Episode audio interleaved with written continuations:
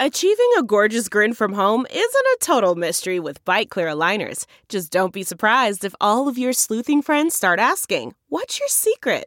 Begin by ordering your at home impression kit today for only $14.95. Byte clear aligners are doctor directed and delivered to your door. Treatment costs thousands less than braces. Plus, they offer flexible financing, accept eligible insurance, and you can pay with your HSA FSA. Get 80% off your impression kit when you use code WONDERY at Byte.com. That's B-Y-T-E dot com. Start your confidence journey today with Byte. From the halls of assembly, you'll hear us scream and shout. Our love of Indiana is manic and devout. Archie and his boys, we discuss in unique manner. We won't be satisfied until we hang another banner. Us two goofy guys go by names of Ward and Eric. And as you probably know by now, we're Hoosier Hysterics. Hoosier Hysterics. Hoosier Hysterics. Eric, I'll be honest, seconds before I sent you the invite for the Zoom, I remembered, oh, we do these on video now. So I may or may not be in the same outfit that I've been wearing for the last 48 hours, maybe.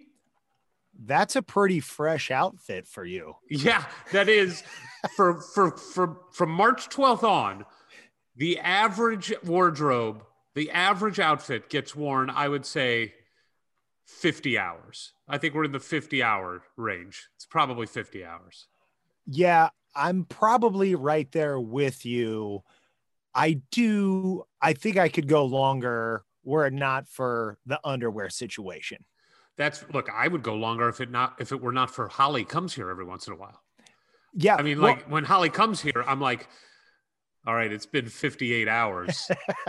She's gonna smell some funk. she's Let's already she's already living with this beard. Do I have to give Yeah, her the body odor exactly. too? Speaking of stinking, Yeah. uh, Indiana basketball. Ward. You know, look, we expected, and what I'm about to say is an indictment on where we are. We expected to lose to Illinois on the road. We did. Yes. Okay. Correct. That that's a problem right there. So let's let's acknowledge that that's a problem and let's move past that. It's just not fun basketball to watch. And the more I have thought about it and I have and I watched the Illinois game again, the more I come back to what I've said to you now for a couple weeks, which is the overall talent is not good enough the roster construction as far as complementing players, complementary players is not good enough. The skill development of players that have been there overall is not good enough. The game planning and strategy apparently isn't good enough. And the execution isn't good enough. So, all the analysis that you want to do oh, we're a bad three point shooting team. Fix the three point shooting, and you know we're still a problem. Oh, we're the turnovers. We turn the ball over eight times against Illinois. We still lose. None of it matters. We're just not good enough. We're not as good as the program should be, and we're not as good as the players that are on this team should be.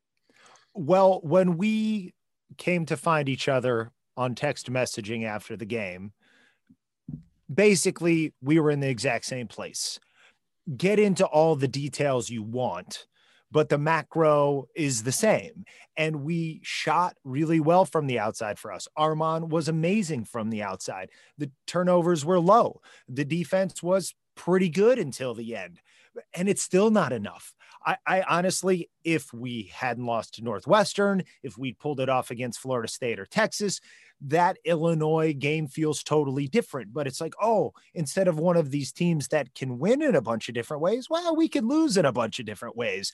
And you just That's Can't- a good way to put it. you can't escape from being anything besides five and four. You are what your record says you are. And we've got obviously a few what we'd like to think are winnable games coming up before the most brutal stretch of basketball any of us can ever remember. And there's really no reason to feel like this team's going to even meet the relatively modest expectations we had for it? I'll say on here what I said to you on text and, and the goons. For the first time in history, and, and clearly it's a little bit of hyperbole and not apples to apples to say this, and we'll explain why. But for the first time in history, there are nine teams from the Big Ten Conference ranked in the top 25 of the AP poll. Now, clearly, part of the reason for that is because it used to be a true 10 team conference. So you could never have nine out of the 10 teams would have been 90% of the conference rank. Now it's a 14 team conference. So nine out of the 14, you know, obviously it's not nearly as high of a percentage, but nine of the 14 teams, and it's been 14 teams for a, a little while now, are in the top 25, and we are not one of them. And we're getting further away. Yeah. Yeah. Because before we could kind of hang our hat a little bit on the the KenPom and the Torvik, but now all that's going away too. And and all we're left with is a team that if it doesn't get going soon, even making the tournament is in danger, which is something we all thought was kind of a given this year. But yeah. we're a th- we're a third of the way through the season and we're we're barely above 500 just as Big 10 play gets started. Yeah, and look, two of our five wins are against Tennessee Tech and North Alabama. And, so and let's let's not. And we have we have we have one win, one of our five against a top fifty opponent. What? It's not great. It's not great. It's not. It's really. It's depressing. It's sad. It's it's maddening. Um, I will say this: I've seen tweets and, and comments from other people on other shows about apathy setting in.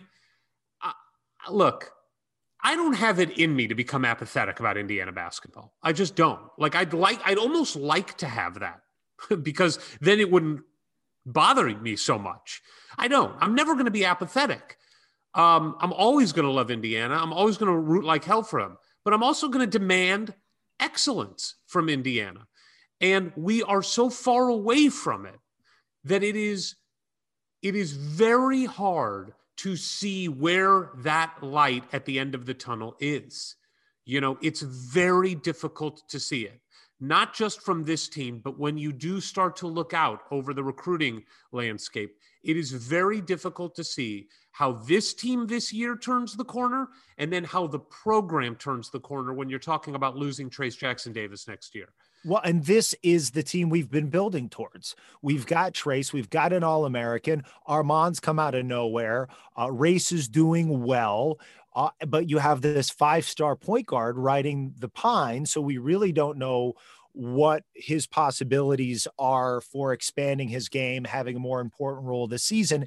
And in any program, the best programs, you have this is the year where it's this cycle has kind of all come together, and we're really going to have the best chance of doing something this year. Then there'll be a, a year or so that's not quite as good, but but and I think we all feel that coming next year, and and but that really this, shouldn't happen after.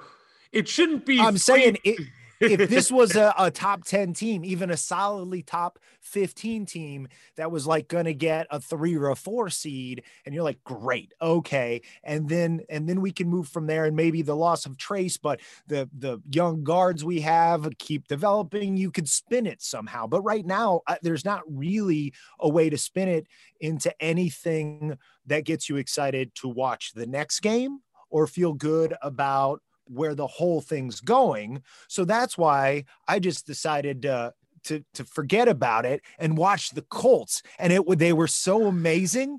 They just destroyed Pittsburgh so badly in the first half. I just turned it off and left. I'm like, we got this. Yeah. So I'm feeling great. I'm Good. feeling great. I, I heard Tennessee lost, so I'm assuming now with the big Colts win yesterday, we are uh, uh, in control of the AFC South. And uh, I'm not going to mention that uh, Archie Miller is a Pittsburgh Steelers fan, and that that really bothers me. Well, I mean, that's the least of what's bothering you about Archie these days. Um, no, no. Yesterday, it was it was the biggest thing. That was uh, such. It, it just. This is the perfect example of a horrible sports weekend where I don't want to go to Peegs. I don't want to go to the Athletic and read about the Colts. I even went on to Peegs today and they had a big picture of Ben Roethlisberger on there. I'm like, what the hell are you guys doing to me? I can't escape this shit. It was a terrible sports weekend. Terrible. It is terrible. But you know what? Through the darkness, Peegs is always there. And they are always there because they are, and we are. Powered by Peegs.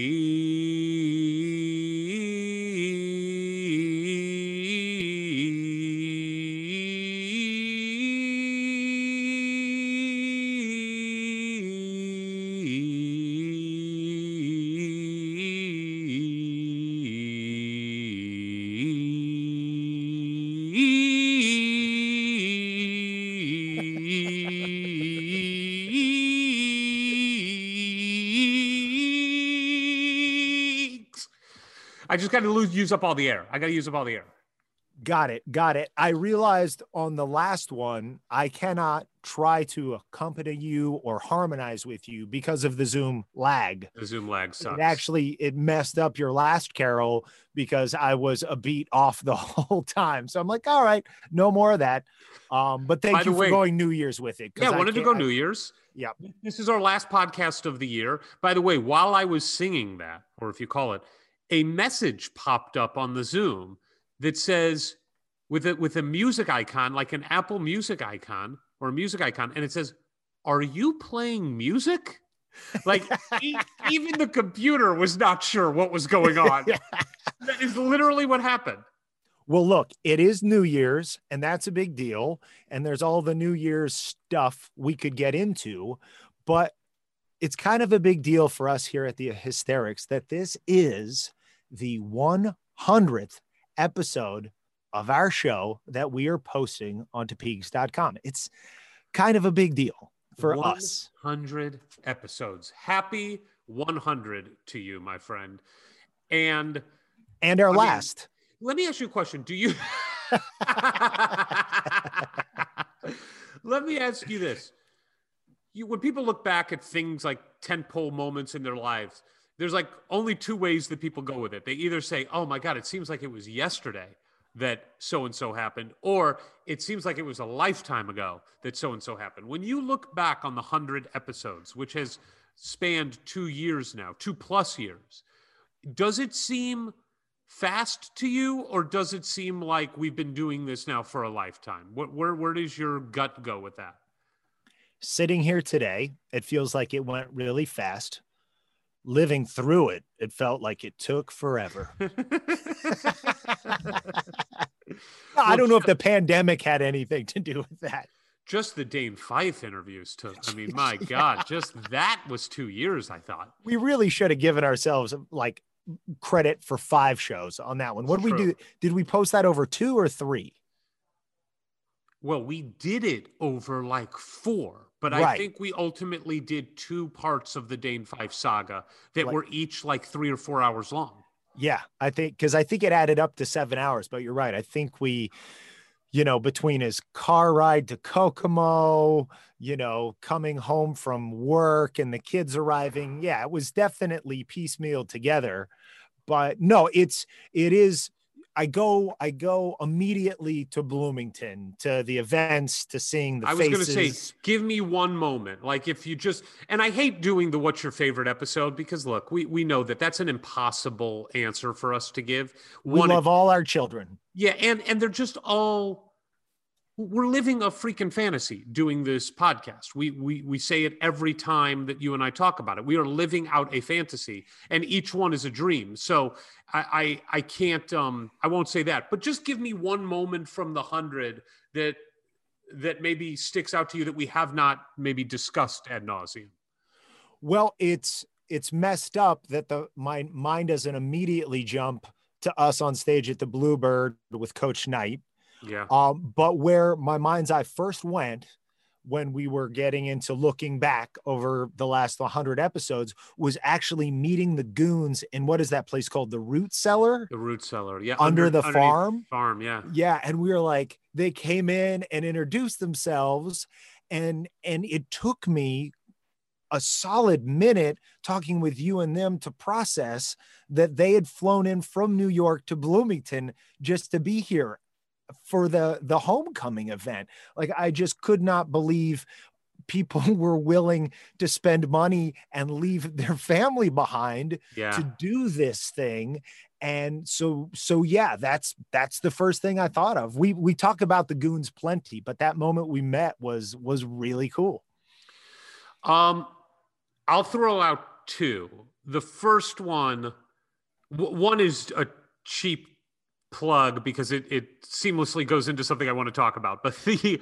the other is um, you and I spent some time talking about it way back when.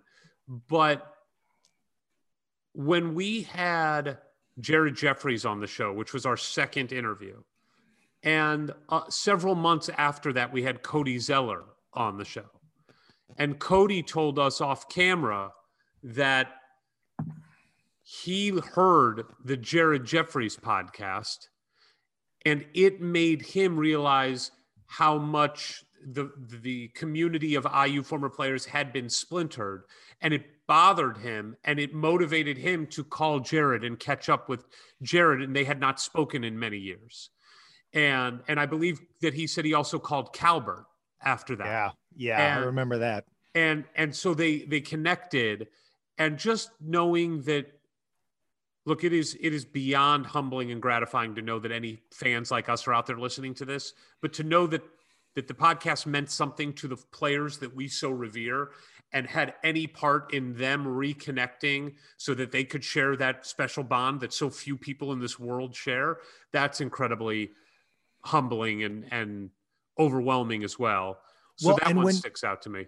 Yeah and when you speak of that we spent a lot of time in in that first year i would say realizing that fracture among players which i think we all knew to a certain degree anyway because of uh, post coach Knight indiana university basketball tenures um, never all brought it back together. But what's kind of fun is oh probably since about the time coach knight strolled into assembly hall last well earlier this year god i can't believe that was this year um Almost That- a year ago, though. yeah that doesn't really it, it, it feels like that that wound uh, obviously it was a, a very healing moment and day but that sort of the family coming back together is not inevitable and unstoppable but it just really was a huge step in that direction and i think uh, we've been able to just sort of focus on other things. Obviously, the year's been crazy for a million different reasons, but it does feel like there's a real, real chance moving forward for everybody to just come back whenever they feel like it, feel welcome, not feel weird. It's like that's a little bit behind us now. Now, it, a few great seasons of of some some major ass kicking on the court that really gets everybody excited, former players and fans to all come together. That's, you know, and just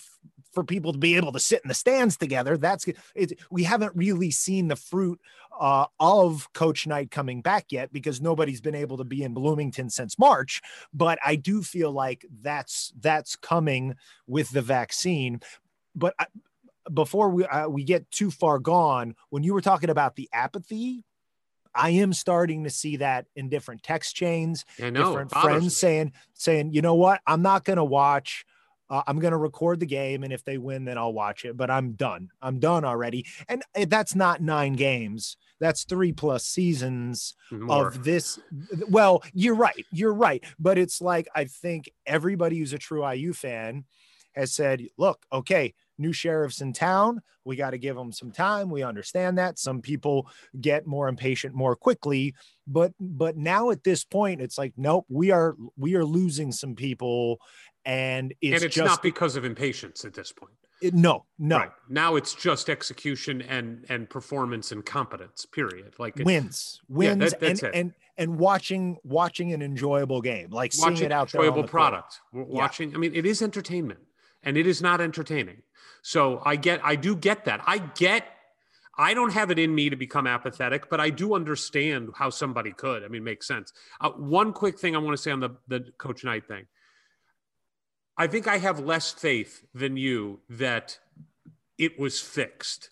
I think it is something that was so damaged for 20 years that it is up to the IU administration, the athletic administration, and the basketball staff to make sure that when fans are allowed back in the game, that there is a contingent of former players at every game and that they are treated right and that they are welcomed with open arms and it's not just a reunion here or there it's an uh, every game thing and i hope that because let's be honest this has not been the strong suit of the IU athletic department for the last 20 years. Right. But I didn't say it was fixed, but I said now the, like the table is set where if they're to do exactly what you're yes outlining they can, they can, they can be successful they can and there might be a couple you know debbie downers who just want, sure. don't want to get with the program but by and large if they do what you say we're good we're good everybody is yes. feels feels like they are allowed to be back there and supporting the program and not betray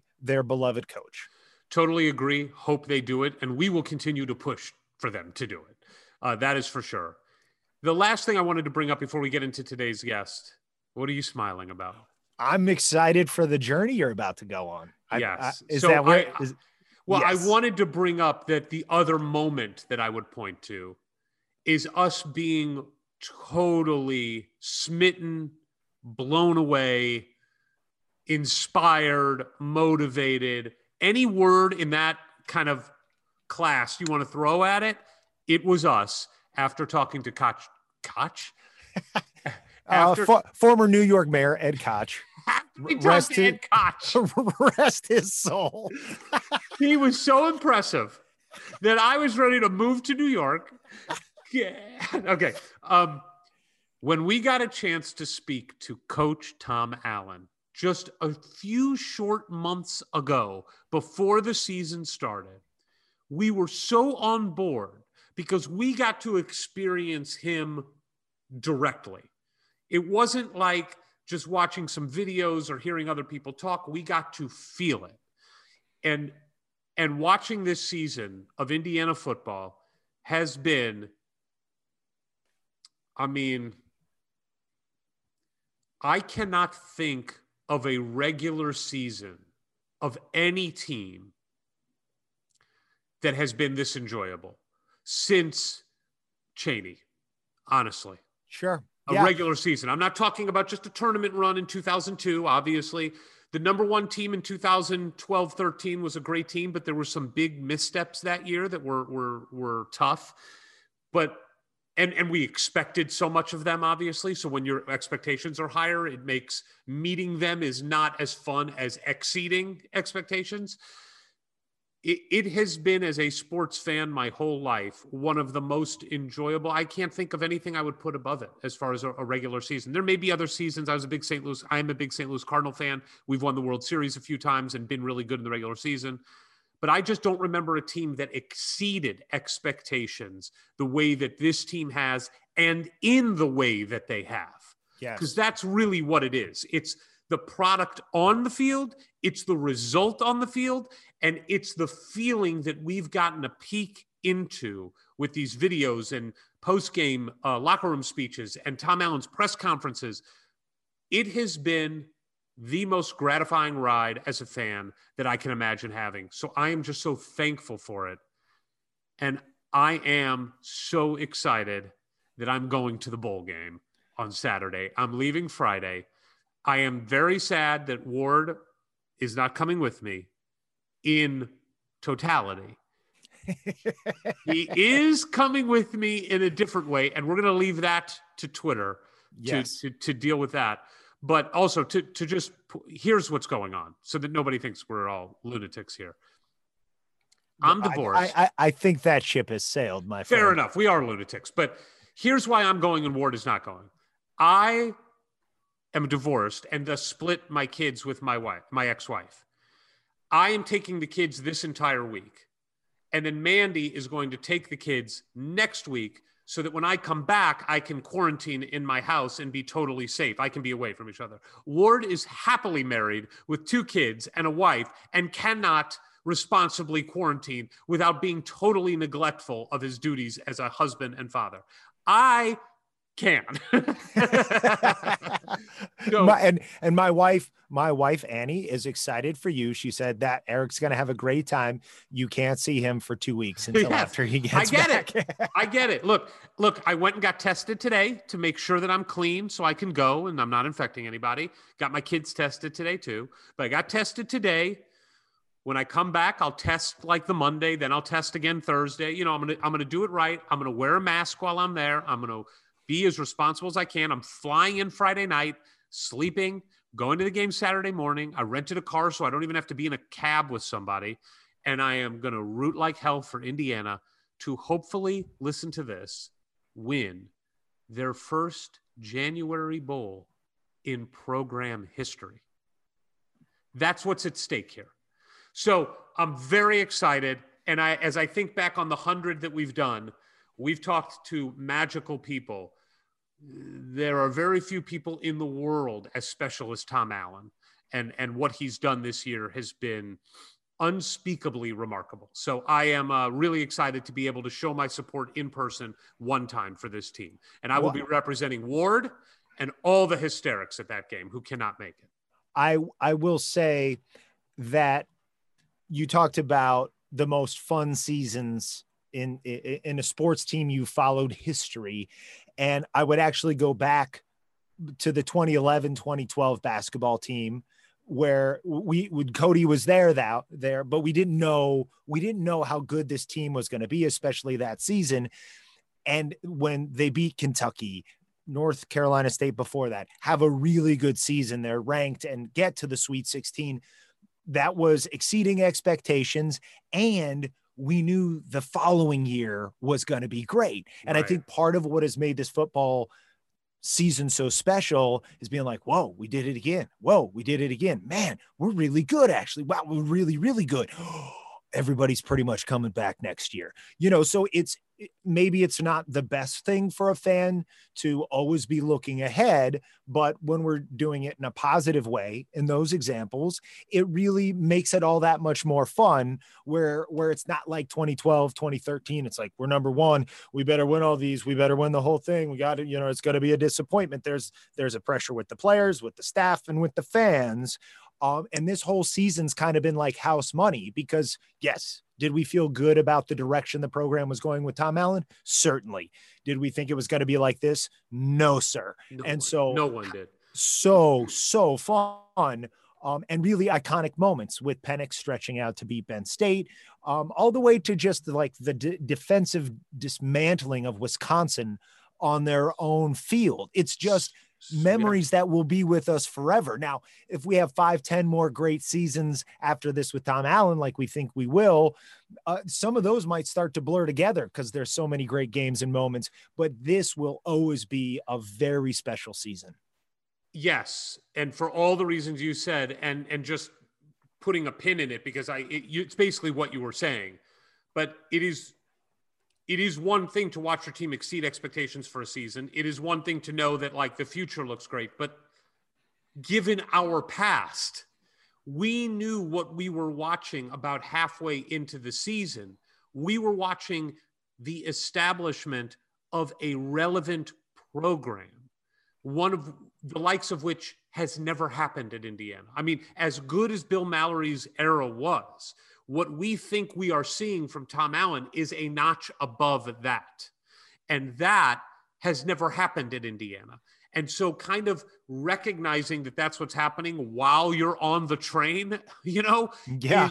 Is, is is just nothing we've ever seen before because from basketball since we were born we knew we if there was ever a downturn it was just trying to get back up to the level that we have known establishing something anew is remarkable and the fact that he is one of the hundred that make up the tapestry of what our podcast has become is phenomenal. And I honestly cannot think of a better way to do 100 and to end 2020 with the guest that we have today, which is something fresh, something new, something special, something, Something fun. Something fun, something funny, something remarkable, something that has never been done before.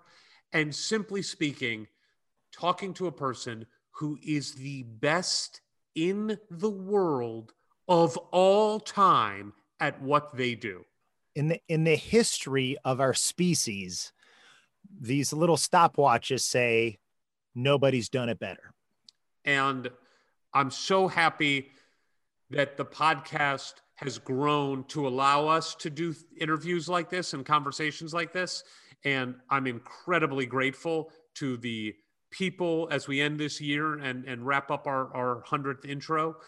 The people that listen to us are the only reason we are afforded the ability to do this. That, that's it. The, the support that they have given us, the comments on Peegs, the followers on Twitter, the listens on Spotify or Apple or on Peegs, it has created a footprint where these athletes that come out of Indiana want to be on the show. And we know it is in, in spite of us. I mean, we know it has nothing to do with us. It is absolutely in spite of Ward and Eric. But we are happy to be the ones that are lucky enough to uh, accept the fortune that the Hoosier Nation has bestowed on us. And this podcast and these interviews are exactly that. They, they are an absolute blessing. And I am so excited to do the intro for this one today. Well, then let's go ahead and do that. Ladies and gentlemen, boys and girls, we started off being a basketball podcast. Then we stepped off of the court over onto the gridiron. Today, we're jumping into the pool. Now, you might want to get yourselves a snack, settle in, because Eric's going to read the accomplishments of this incredible young lady, and it's going to take a little while. Eric, good luck to you. If we were like, if there was no COVID and we could really uh, have fun with this, what we should have done is had our guest jump in the pool and swim a hundred meter breaststroke and see if I could read her accomplishments in a shorter amount of time than she could swim. I'm betting I could not. That's how she would she would definitely beat me. But let's get into it. We are talking to a young woman who set a national age record when she was in the 15, 16 year old group. She's the junior world record holder in the 400 meter medley relay. She's the first woman in NCAA history to win eight breaststroke titles. She was the Honda Sports Award winner for Best Female Swimmer. And by the way, she was nominated for that award four years in a row, won in her fourth year.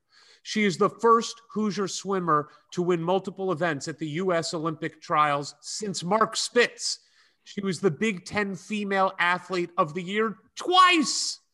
She is the owner of three world records. She has won four gold medals at the short course world championships, two individual world titles at the 2017 world championships, two team titles there too, a title in the 2018 Pan Pacific, Pan Pacific world championships, won two individual world titles and one relay world title in the 2019 world championships. And of course, I had to save this for last. In the 2016 Olympics, she won the gold medal in the 100 meter breaststroke with an Olympic record time, and she won a gold medal as part of Team USA's 4x100 medley relay team. Holy hell, we are talking to Olympic royalty, Hoosier royalty, and simply put, one of the greatest athletes that's ever set foot in Bloomington. Please welcome Lilly King. Hello, hello. So clearly, after reading all of those accomplishments, there's only one question that comes to everybody's mind, and that is so, what is your ideal meal at McDonald's? um, usually I go for a double cheese and uh, Coke, large Coke. Large Coke, no, no fries. Not usually. Gotta, Wow. gotta, you know, keep this figure intact. So. That's where you draw the line. You go double cheeseburger and Coke, but I'm gonna skimp on the fries. yeah. Uh, I'm, I'm sad to hear that the McFlurry didn't make it in there, but I get it. You're you're a, a world class athlete. I mean, the ice cream machine's always broken, so That's You know, That's so true. Yeah. knows? That is so true. but but it is is McDonald's your favorite fast food restaurant? Uh, yeah, probably. Like just a, a standard fast food, I'd say, yeah, McDonald's. Okay. It's a standard. We usually save this for later, and I'm going off script here. Eric, roll with me. Lilly, we have to ask you, what's your favorite pizza in Bloomington? Ooh, I would say just like as an overall pizza, uh, Aver's Cream and Crimson is my Oh. favorite. But we've Mhm. heard this now. So we we graduated back. I in ninety nine and Ward in two thousand. Aver's wasn't around then. So, but we come back regularly and we gorge ourselves on food. Aver's has come up with more recent graduates of Indiana. That apparently has really taken over, and the cream and crimson specifically is what we're told is so good. Oh, it's so good. It's weird. It's like got potatoes and stuff on it, but it's it's unreal. It's so good. All right, when we go back next time, we're getting Aver's cream and crimson for sure. Okay, and so when you do indulge in the dessert, the McFlurry machine is shut down. Where would you go to Bloomington to get something sweet? Ooh, I'm not a huge sweets person. Um, I'm not sure. I'd probably go for some ice cream, maybe maybe chocolate mousse, Hartzell's, great. something like that. Yeah. Great. Okay. Perfect. All right. So so then what we were going to talk about all these incredible accomplishments. You hear Eric, and that was like an abridged version. You know, you you could have swam several 200 meter races in the time if he'd gone all the way through it. What stands out to you? What's what's the thing that just makes you happiest to think about? In terms of those accomplishments, is what you're asking? Yeah, Oh, proudest, most satisfied. What just fills your heart with joy? Yeah, I mean Olympic Olympic golds, obviously. Yes. Like that's those are the big ones. Um, but one that's like I don't think as many people would think I'd be as proud of is definitely the the NCAA titles. Yeah. Um, because I could have like easily gone pro after my freshman year, um, just because that was the year following the Olympics. It would have been a, a very easy and maybe financially better decision to go pro after that. Um, but I, I, you know, I decided not to. I decided to finish my four years here, and uh, and yeah, it's just something that I never thought that would happen. You know, coming into my freshman year, I was like Olympics, Olympics, Olympics. That was always all I was thinking about. But um, do like having eight in a row and, and four in a row in in, uh, in two events was pretty cool. Lilly, I, I have to follow up on the Yeah. Olympics question because to hear you say, oh, that really stands out, you have reverence for what that means. But I did hear when your coach went to borrow your gold medals for something that you were keeping them in a grocery bag. Is that true? that was true at one point in time. It was like I had them in like a CVS bag or something. I don't know. I was 19. Like, what was I gonna do? Right. Um, but now uh, my aunt made them a, a little cozy, so they live in there now. So Where we've are- upgraded from the the plastic bag. Are they with you right now? I mean, they're not sitting in my lap, but they're in, But, like, they're in my apartment. You you could grab them so we could see them at some point, maybe at the end. Yeah, totally. Okay, good. We'll do that at the end because I, I mean, look, look. I, when I was 16 years old, I won the gold medal in the Maccabi Games, which was for Jewish athletes in the Uh-huh. Midwest region for bowling. Okay, now now that's true, and there were about four competitors, so I beat out three of the best Jewish 16 year old bowlers in the Midwest region. But anytime I can be around gold, it is like, you know, you grow up in America, you know how important the Olympic medal is. So I, I do want to go back to something you said about turning pro. Can you help educate Ward and I and fans out there? What does it mean to turn pro in the swimming world? What does that lifestyle look like? What's the is there a league? I, I know you're you're in the professional ranks now. So just kind of walk us through what the pro ranks look like in swimming. Right. So, um, so basically, when you turn pro, it's normally after you're done collegiately. Um, there aren't very many swimmers that go pro before they're done with school. Um, and basically, you do the same thing you always do, like like like almost all the swimmers train out of their universities. Um, so like Oh. we still have we have an enormous professional group here. Well, enormous. It, there, I think, 14 of us. So that's a pretty pretty large professional group uh, for you know just like one university site. Um, and then yeah, you just like go to swim meets and you can now make money when you place well and things like that. And then now actually there is also professional leagues. So we just finished up our second season um, about a month ago. So now, like, we do have more of a league. It's like actually a professional sport now, it seems like. So, By the way, So- because I know you're too modest to say it, but when you say you just finished up the league, you finished up your first season, right, as a professional, where you went undefeated in 16 events. Is that what I read? yeah. So, we had, Yeah. so the first season was last year. So, that was Okay. like my like first professional thing ever. So, Okay. yeah, undefeated last year. I lost a couple races this year, but we don't, we, We don't. We're not going to talk about. That. don't. Look, but is- but what's you're, purse look like? Yeah, Like- because you're talking about winning for races, so we'll get the purse question, and then I'm guessing there's is there sponsorships for the team? Is there advertising around events? Is there is there individual sponsors for you? How does it all work? Yeah. So basically, what it looks like is like the very top end of swimmers. So I'm I'm shooting like for probably top eight at the Olympics, like top eight in the world in each event. They're gonna have like individual sponsors. So like I'm sponsored by a suit company and then also by, you know, a couple other things. Um, but then other than that, there aren't really a lot of sponsorship opportunities for swimmers. Um, so they're along with uh, I'm like this too, but we'll make probably most of our money like off off prize money. So like Mm. if you place first in this event, you get this amount of money. Or What like is that. what is is and, and are there events that are like in tennis, like the ma- uh, the the Grand Slams? You know, are there like the major events? And what is the most you can? What is the biggest purse that can happen if you finish first in a swimming event? Um, I actually don't know the exact amount that like would be a first place. Um, but obviously, like you're gonna make uh, more money at like world championships or something of that sort. Uh, I think the most I've won, I take it back. There's one meet where we won a lot of money. Yeah, tell us. I gotta know. Um, I gotta know. yeah, and I think I, I think I won like t- it was ten thousand dollars for a win. Yes. So, and then I won three events that meet. So, Oh yes. That's a, that's a good meet. And is it all is it all pretty integrated with um all the top swimmers in the world? I'm guessing are all wanting to do the same competitions. So in a professional league, is that taken into account with like the calendar, the schedule? Like there's not going to be any professional meets going on during Olympic trials or the world championships type of thing.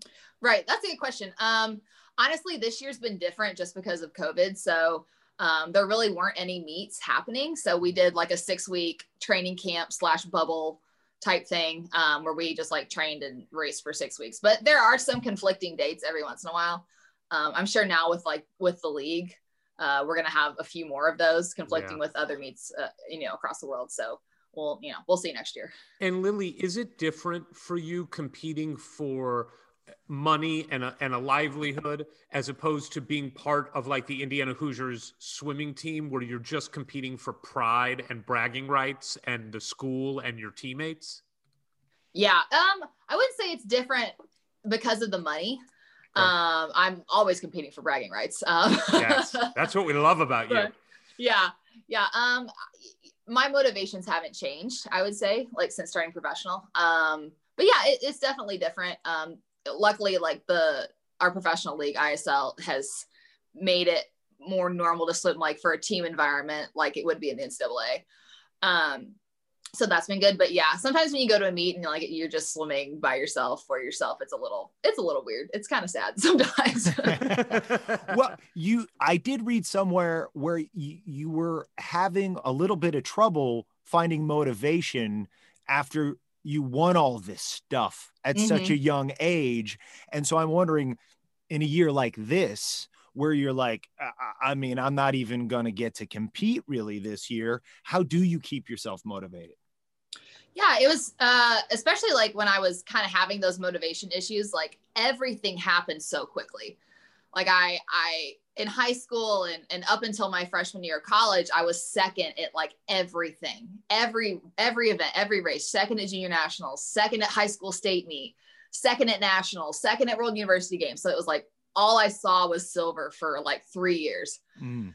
and then I got to college and I got really fast and I, you know, swam NCAAs, set two American records, make the Olympic team, win two Olympic gold medals, and then fast forward a year, set two set two world records. So then I was like, well, the swimming thing's like pretty easy. Like I already did it all. Um, and then you know it's kind of like, well, what what what's next? Um, but I was it that's kind of always in my head is is what's next. Like, well, I mean, like I've already I already have world record. Like, yeah. what what is next? Um, but I think you know quarantine and kind of this super weird year just um, made me really appreciate kind of what I have because um, it was it like was all taken away in a week. Like I didn't have a place to train. The Olympics weren't happening. Um, like nothing was the same. So I think it was I think it was definitely a good um, mental break for me, but also just kind of let me have a moment to step back and say, wow, like I get to do all these really cool things and and uh, that's not normal. Like no, as, no, as no. normal as I think it is, is really not. no, no, you you are far from normal.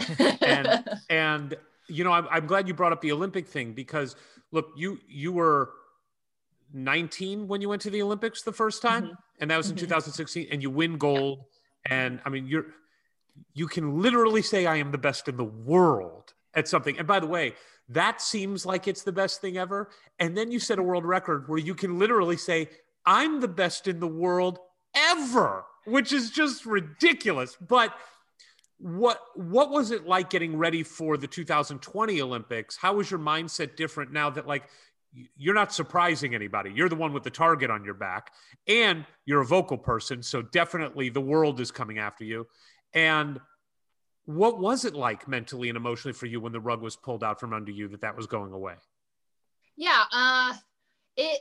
I was swimming uh, with a bunch of my close friends, and we were actually commuting to Evansville, my hometown, because that was the only place we had to swim that week. Mm. Um, and you know, they we the news broke at some point on probably on Twitter, I'm sure.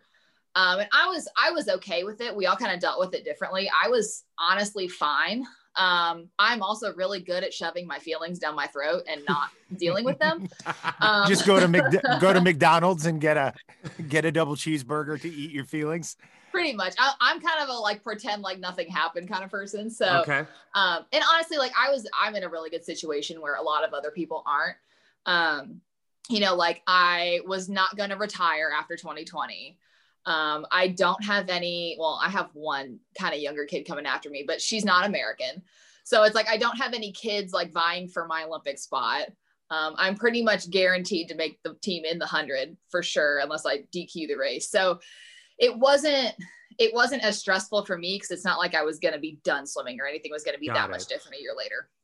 Um, but training was definitely hard, just like not having a meet. It was weird. Like I've never, yeah. I've never not had a meet. I've never not been in full training mode. So um, it was, it was definitely an interesting summer. It was like my summer off, kind of. I was going to say, how long did you go without? Since you were 12 years old or whatever, how long have you ever gone without being in the in a pool? And how long did you go this last seven months?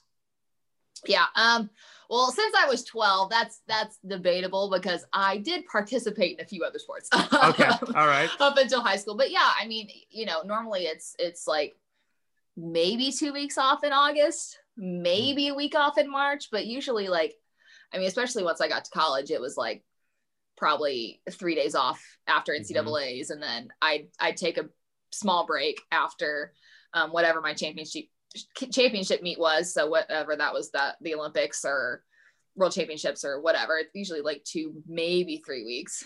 Um, so actually, I only took a week off of swimming. Um, what? Yeah.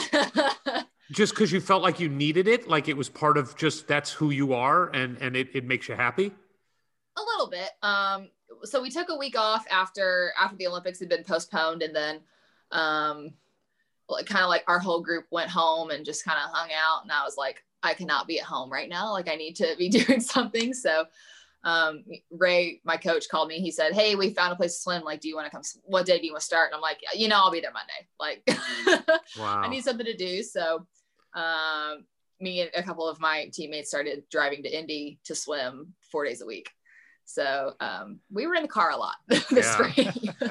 Well, it, it, seems like a good segue to go back to the beginning as to where this all started.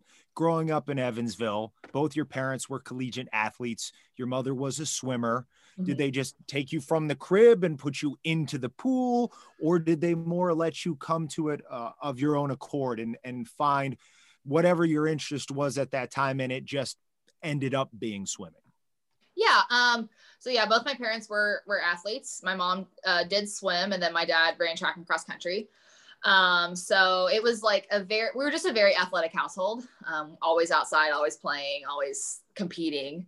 Um, and yeah, I mean, I I was always I was always really happy in the water. That was that was like what I remember is that uh, like my aunt and uncle had a pool and it was always like a knockdown drag out trying to get me out of the pool um, which was bad because it was outside and I'm so pale and I would just oh, burn oh, yeah. in like 20 minutes. So, but um, you, nobody could get you out of the water. Yeah. You loved it. Right, right. Um, and then when, at what point in your life does it go from I just like being in the water to, hey, let's sign you up for a swim team or hey, there's a meet that you can participate in? Right. Yeah. Um, I begged my mother to let me swim the Summer City Swim League when I was six. Begged her. Wow. I couldn't get up and down the pool. I was horrible. Like couldn't get up and down the pool. So she said, "No, you're not gonna swim." And I was like, "What? what do you mean?" so she made me wait another year. And then I I started swimming summer league when I was seven and loved it. I was like doing other things, obviously too. Like I was seven years old. What seven year old can miss to a sport? Right. Um, yeah. So like I was like doing gymnastics and playing baseball and like all this other stuff. Um, and then yeah, I started swimming year round uh, the next year. So when I was eight, and then I kind of always swam year round. I'd take I'd take some time off here and there to, um, you know, play a different sport. I played volleyball. I ran track and cross country. Uh, none were my calling. Um, but like I and I, I played the piano, so like I missed a day of swim practice every week until I was in high school for piano lessons. So like I was I did a lot of other things. Do you still um, play piano at all? I do play a little bit. It's not great, but I can still I can still fiddle around with it. cool. um, but yeah, I didn't uh, fully commit to swimming till my freshman year of high school, and that was because I was trying to make Olympic trials. So wow. Now, yeah. Ward and I were talking does... about this before the interview. Very important that we get to the bottom of this. What kind of pool entry approach strategy do you employ for me i need to dip one leg in i need to get the water on the body i need to i need to just convince myself mentally it's not too cold i, I need a i need about 10 minutes i need about 10 minutes to get into the water what's your strategy on getting into the pool oh you just gotta dive in you just it's like you gotta rip the band-aid off yeah. Yes, if you're yeah. at practice at like 5 30 in the morning, like the oh. dip and the toe in is not the way to go. All right, fair enough. So, so, fair enough. so when we're being from the the basketball podcast background. We're now very well versed on how uh, a young teen starts to appear on the national scene as a talent. For mm-hmm. you, how, how, does that work? Because you said going into freshman year, you already wanted to get in on the Olympic qualifying end of things. How did you start to emerge from your local Evansville pool to become somebody that you know you knew you could compete at the national level? Right. Um, it was, it's, I went like very by the book. I, I took like every single step basically. So like when I was 12, I won state meet and then I kept winning state meet. And then uh, I would qualify for like a zone meet, which was like, I don't know how to describe it. It's like, there's like a Midwest zone and a, and sure. a, south, a Southern zone and a Western zone. And um, I'd swim well at zones and I'd beat some different people from different states. And then, you know, you qualify for junior nationals, then you win junior nationals, then you qualify for senior nationals, you win senior nationals. So it just kind of, it like every, I took every step. Um, and then, yeah, so going, I would say uh, going into my senior year of high school, I qualified for the national team. Um, so that's the top six in each Olympic event. So I was sixth when I was 17. So I was like, all right. Made I made the national team. So um, after that summer, I qualified for World University Games, and that was my first like major international meet. Um, so then I'm competing against all these like college kids when I'm not in college yet, because we somehow finagled finagled a way for me to get into that meet. Um, nice. Yeah, and then and then um, after that summer, I was, I think I was sixth in the world um, going into my freshman year and uh, yeah, and then I was sitting third in in the U.S. and top two make the Olympic team. So it was kind of like, oh, okay, you know, this is probably going to happen next summer. now, now, during this process, I'm I'm guessing this is when you're starting to realize breaststroke is your thing, right? Like what how does that develop as a swimmer where you realize I'm better at this than the butterfly or the backstroke? How, how does that shake out so by the time you're competing internationally you're like this is my jam? Right. Yeah. Um so breaststrokers are a little bit different than everybody else. So we're like known as the weird swimmers, which I'm fine with. Like I'm pretty weird.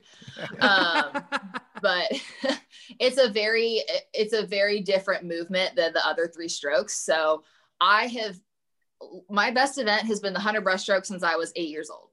Wow. So it has always been my best event. Um, so I've kind of always known I'm a breaststroker. Uh, other people aren't like that though. It, it can it can switch it up for for a lot of other swimmers, but I've I've always been a breaststroker. But uh, what I'm curious about is at eight years old, you knew, oh wow, I'm really good at this. Do you think had you made a decision at that point, like, okay, I know I'm really good at this, but I'm going to focus even more on, you know, butterfly or or any of the others?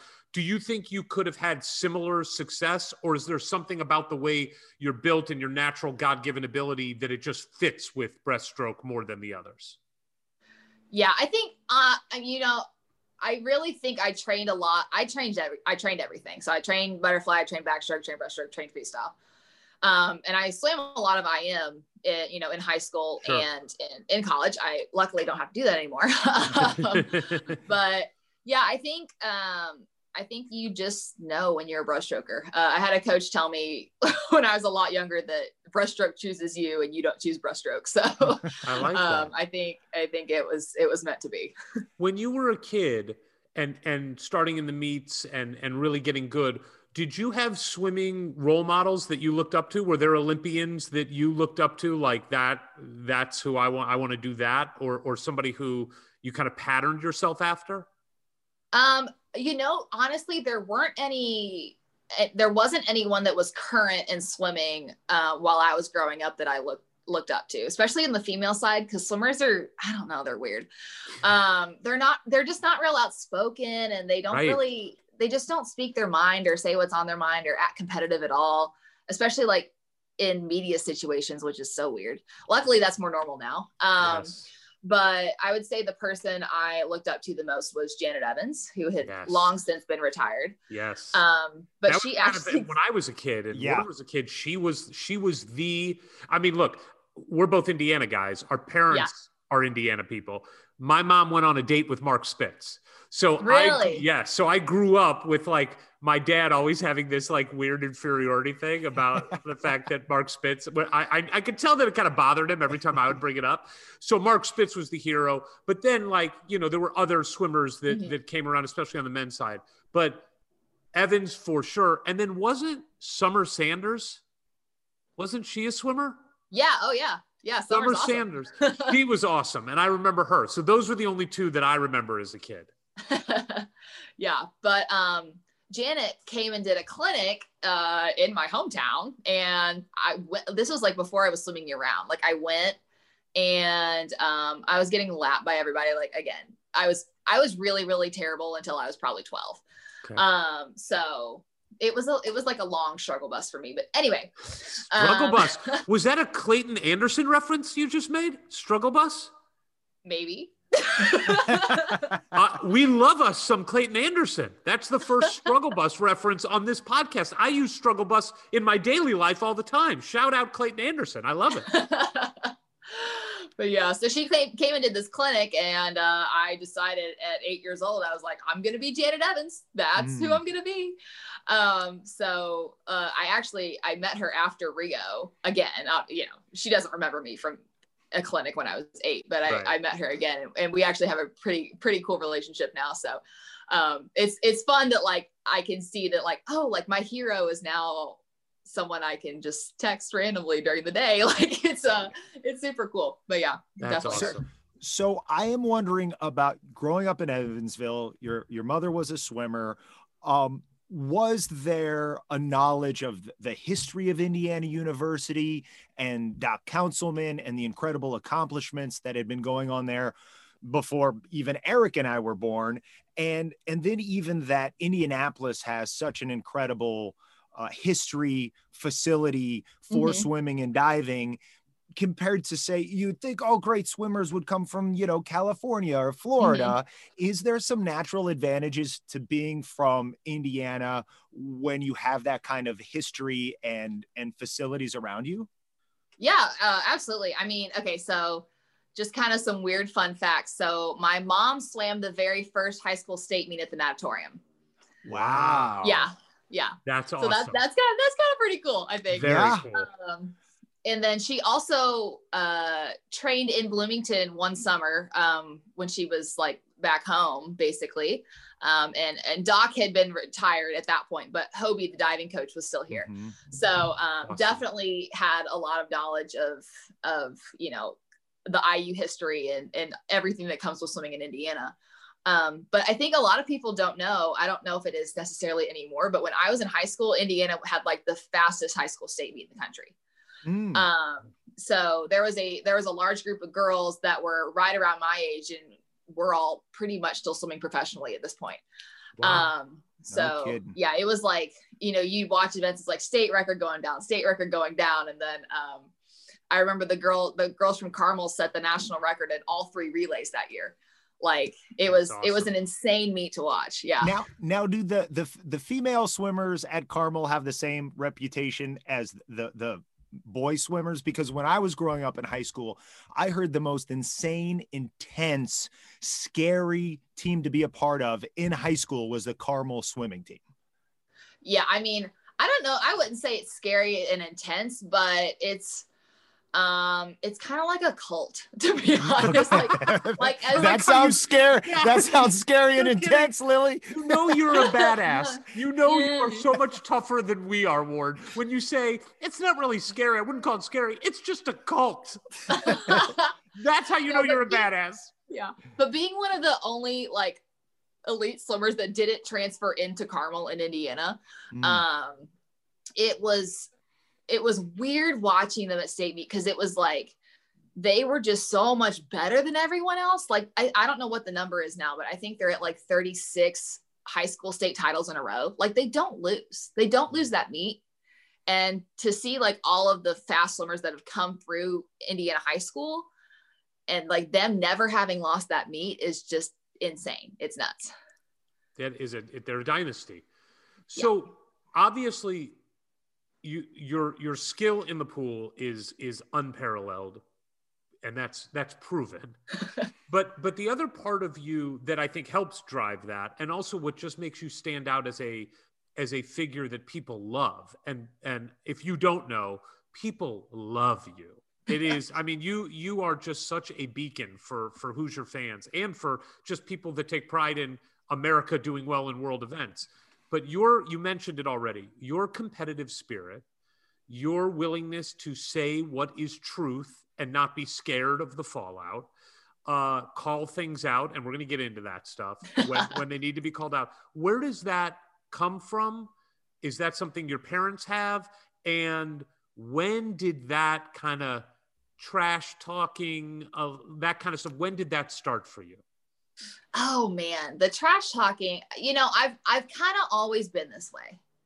good And my dad said, he's like, you know, when you were little, it was really, really annoying, but we knew that it was going to be helpful at some point in your life. um, so yeah, I mean, I've always just kind of been like real, like just really competitive. My uh, my brother and I are less than a year apart in age, so Mm. That like I always had someone to compete with at everything at school and sports, like at piano lessons. Like we would race through piano lessons to see who could play the song the fastest. Not the best, but the fastest. yeah right Yeah, he's actually a musician now, so that's funny. Um, Oh, that's but, cool. that's cool. yeah, but it, I've just always been like obnoxiously competitive. Um, and as far as the calling people out, I don't know. It just kind of comes naturally, I guess. If the word, uh, it's just a certain wit that I have, I would say. did did do you remember any i mean clearly you've got some we'll call them rivals although i hate using the word rivals because for a, a rivalry to exist they've got to beat you every once in a while and that doesn't happen with you. But but people that that you know get under your skin a little bit and do you remember that happening at meets when you were 12 and 13 14 and then when you got into high school were there rivals that that you just took extra pleasure in beating Oh, of course. Um, I, you know, I've always, at least in my brain, like I've had a nemesis or a rival since I was like 10 years old. I would find somebody and I'm like, you, like, you're the one I'm going head to head with. You're my nemesis for the month. and and that and that their face is going through your mind when you're practicing. Yeah. That that Oh, is yeah. that is the fuel for the fire. yeah, absolutely. Uh, so again, you've maybe answered some of this already because you were familiar with the history of IU, but talk us a little bit about how the recruiting process goes for for collegiate swimming and why you did ultimately decide to go to Bloomington. Yeah. Um, so I actually did not want to go to IU at all. really? yeah. So I was like, I'm not like, I'm not going there. There were a bunch of people from my club team that had gone there and had done well, but I was like, I feel like everyone expects me to go to IU. Like, and like at this point, I was a lot better than those people on my club team were. So I was like, I need to be going to like the number one school, like with, uh, you know, whatever. Like, I need to be going to the West Coast. Like, I'm going to be, I'm going to leave. I'm leaving Indiana. I'm getting out. Who else was Um, recruiting you? Who were those those top teams? Um, yeah. So what I narrowed it down to, so I decided I wasn't going to go West Coast because I, ugh, I can't do the West Coast. Um, um, so I narrowed it down to I, well, eventually IU, um, Tennessee, Texas, and Florida. Those were, that's kind of what I had it narrowed down to. Um, and you know, Ray, uh, my coach, he just out recruited everyone. Like he is the most persistent human I have ever seen in my life. Um, and we're, I think we're very similar in that way. Um, but he, he genuinely just out recruited everyone. Um, and I was, you know, kind of, I looked at really weird things when I was being recruited. So I had a ton of different coaches in high school, just people getting fired and moving and doing all this different stuff. So, um, kind of just like stability with a coach was really important to me. So I was looking at how old the coach was and then how old their children were. So I was like, well, Mhm. they, this guy's got a kid in high school. Like they're not going to take a job somewhere else and like uproot their family, right? That would make no sense. So that was me at 16. like, where That we going to is-? That is some really forward thinking from a, a Uh, 16 yeah, I was- year old. I had some weird weird thoughts, but um, yeah, and then just looking at the program, like um, every single person in their breaststroke group had gone a best time the year before. Hmm, Hmm. what a concept! Like, um, and then Cody Miller, one of my best friends, had just uh, won nationals and and qualified for for Pan Pacific Championships, and at that point, I was kind of like, okay, like they're doing something right over there. Um, and yeah, and then I I took my recruiting trip here and just fell in love with it. Like I just really felt at home and um I felt at home with the team. I like I was I wasn't awkward with them because like going into a going into recruiting trip is just kind of awkward anyway. Like you walk into this big group of people that are all really good friends and you don't know anybody and it's just it's just weird. But I didn't feel weird with them um, for some reason. I, I would assume that the swimming world, especially at that level, is a fairly small world. Like you, I would think you see a lot of those people at, at the same events over and over again. Did were any people in your recruiting class or already on the IU team former rivals of yours? Were any of them your former nemesis that now you had to be on a team with? Um, I didn't have any uh, former nemesis nemesis Nemesi? Nemesi? you sure. no um luckily they didn't they didn't really have any breaststrokers at the time. Um i was i was going to be their breaststroker um so uh yeah there there really wasn't. So it was actually a pretty easy transition because i didn't i didn't come in taking someone's spot. Um so yeah it was i i was lucky in that way. Well, and it's so unique from what I can tell that it is co-ed, right? So somebody like mm-hmm. Cody, such a fun, gregarious, outgoing guy, you're going to be in the lane next to him sometimes. You're not segregated off, you know, women's and men's like that. So was that part of the equation of being like, well, I get to be around this guy every day. I'm going to be doing my my own thing in my own lane, but I might as well be around these people who are such a hoot. Yeah, absolutely. Um, and that's part of the great thing with swimming. And uh, we're, I think we're one of the few programs that still like fully combined, Okay. um, which I love. Um, and that was another thing I was looking for a combined program. So um, I, I knew I'd be able to race the guys. Is now uh, were you looking for that because you thought that would push you more? That it would give you give you something a greater motivation? Oh yeah, absolutely. Um, I I love to chase people, and I obviously I'm very competitive. I love to race. Yeah. Um, so I knew eventually, like there, I would run out of girls to race. Mhm. Um, so I was like, well, if I run out of girls, like there's always the men's team. I can always race the men. So, um, because I'm obviously never going to catch Cody. So, um, so yeah, that was a that was a big factor in, in me deciding to go to IU. Can you tell me, you know, like Ward said, we started off as a basketball podcast.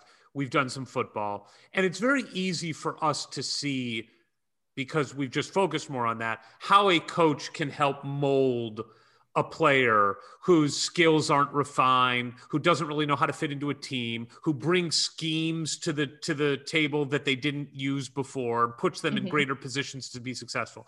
But in swimming, it is I'm not counting, you know, uh, relays here, but it's an individual sport. Mhm. You're doing the same stroke for the better part of, you know, 15 years now.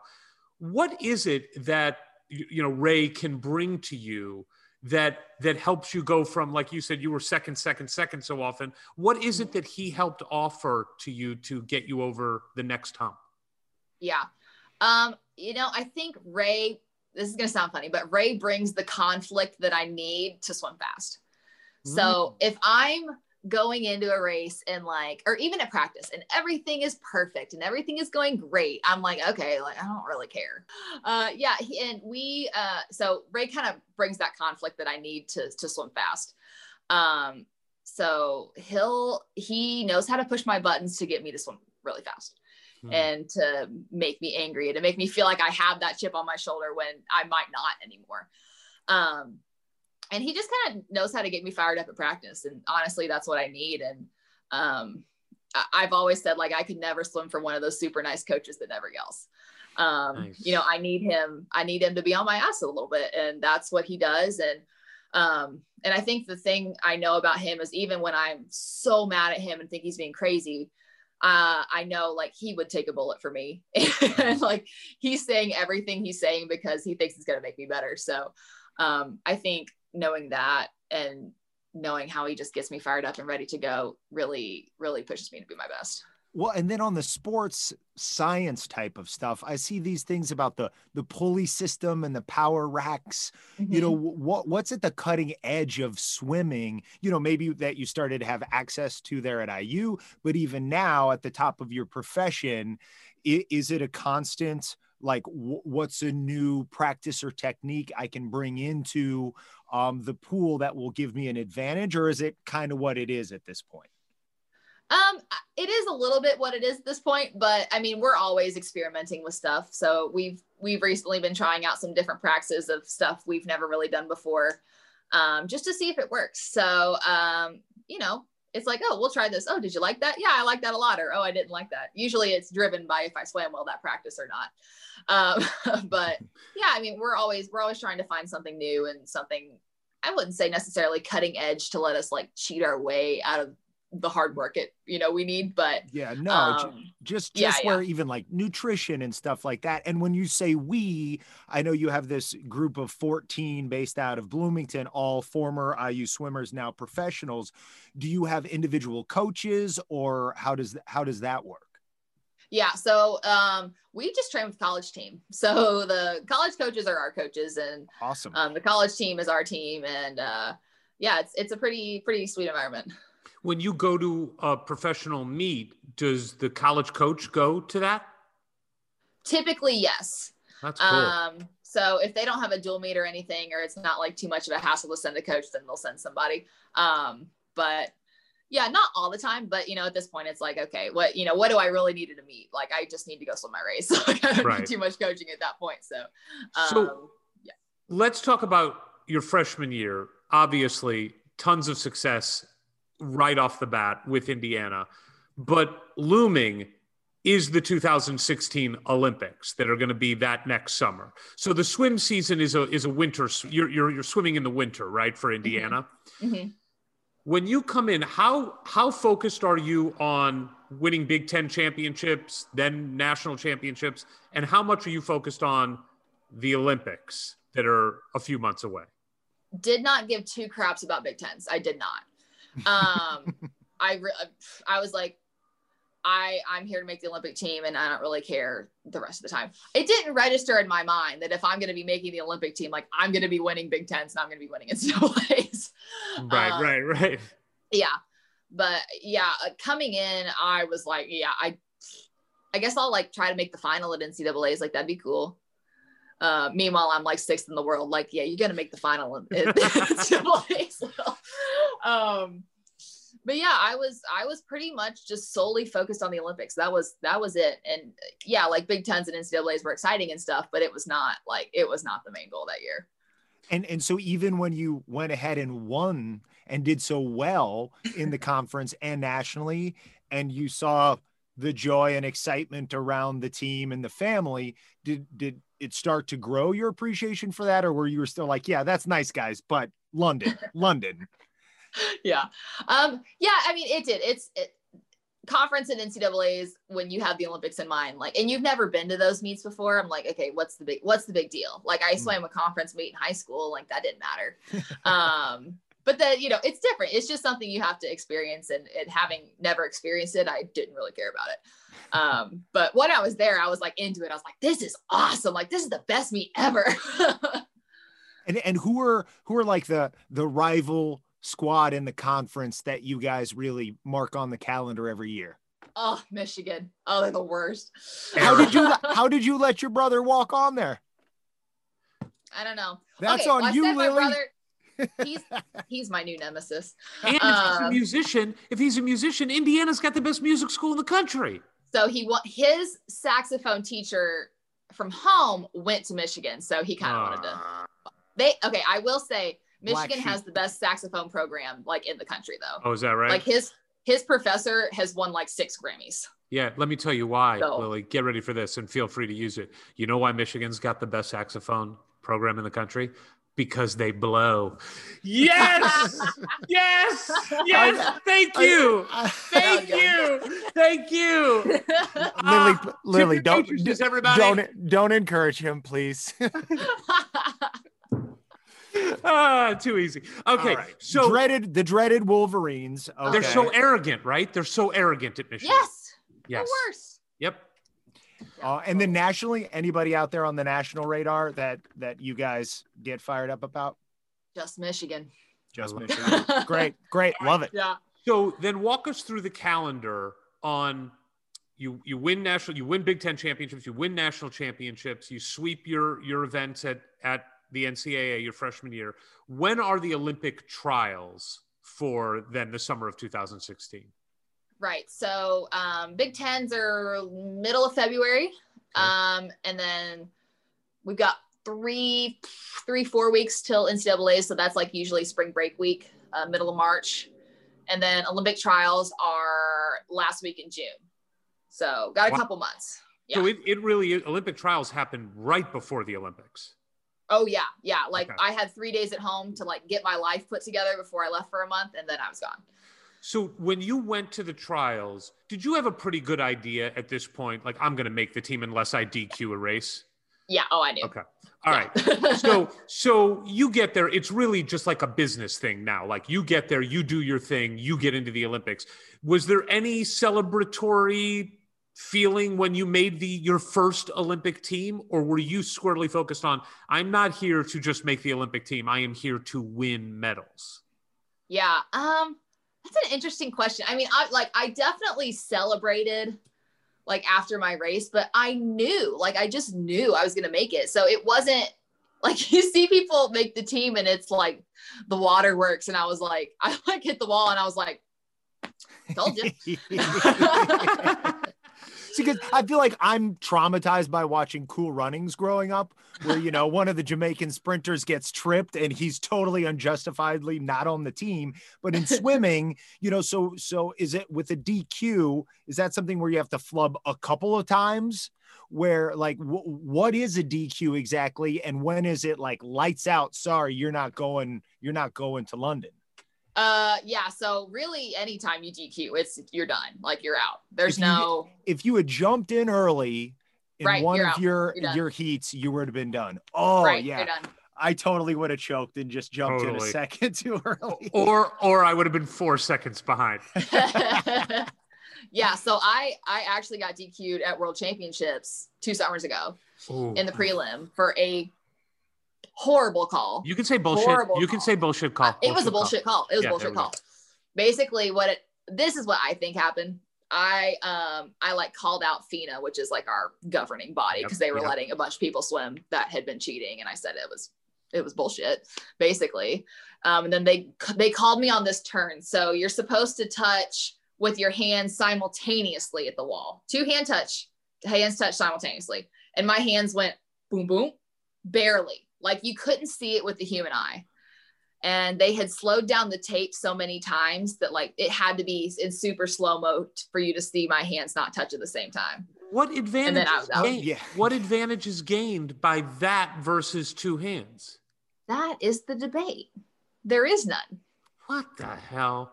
So, basically, I got I got DQ'd for calling them out on on everything. So, So yeah. wh- when we're talking about FINA, are we talking like a FIFA, NCAA, like yes. it's corrupt, old school, like oh yes. not not above board operation? oh beyond corrupt.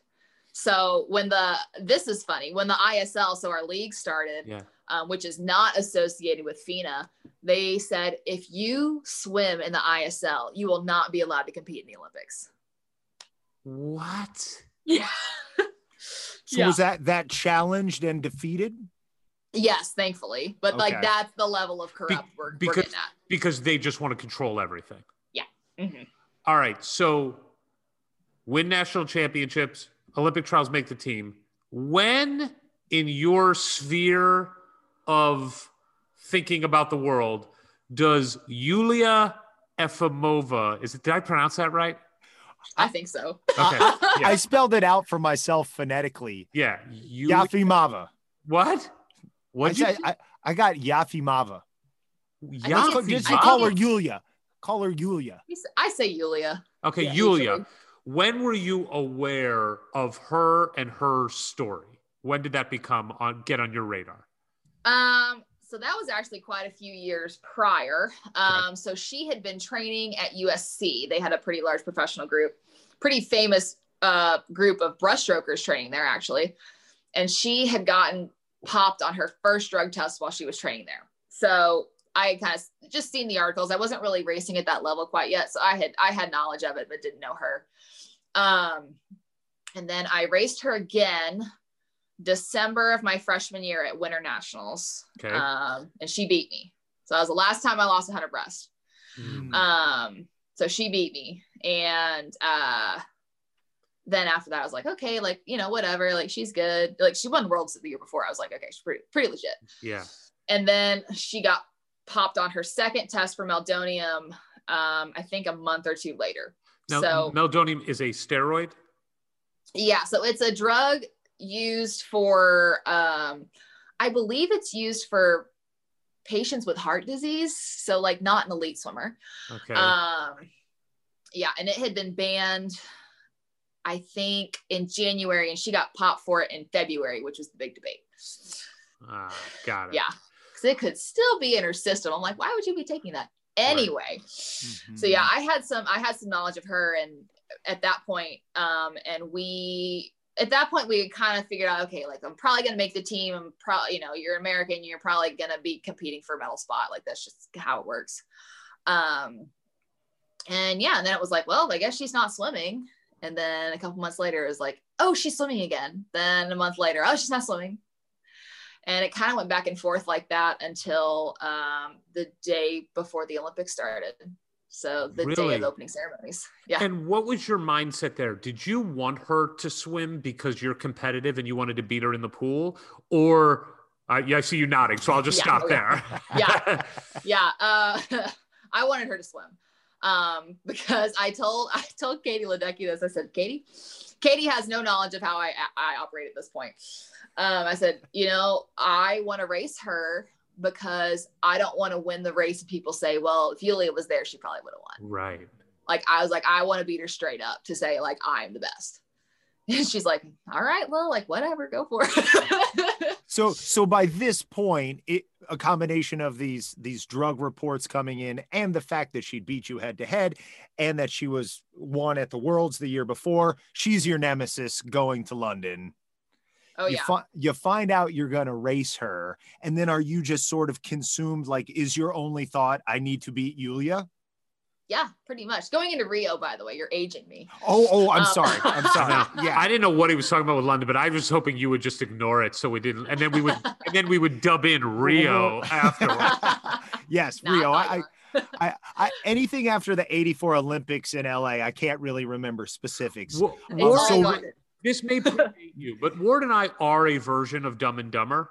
And so You, when just- you pick which one. Yeah, yeah. Well, we're both it all the time. So when one of us says something that the other knows is factually inaccurate, while we think it's factually inaccurate, we are just dumb enough to then think we're wrong. Mhm, And, mhm. no, it, I'm looking at my notes. I'm going, it was Rio, right? But no, no. Ward says London, so it must be London.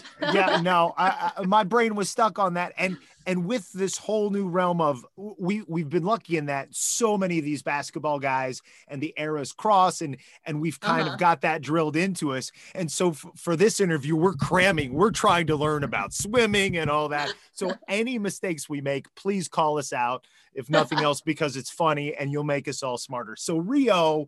You show up in Brazil, right? Rio's in Brazil. I got that part right. Okay, good, good. Here we go um and th- th- then do you even like are you able to take in the opening ceremonies and enjoy this and be like wow i'm representing america on you were swimming for the usa right? Okay good good good. Just we're, um was th- was that was that emotional? Was that meaningful? Or are you just tunnel vision i'm gonna win this Yeah, um, you know, honestly, I was I was I was strangely adapted to the Olympic lifestyle, having never been there before.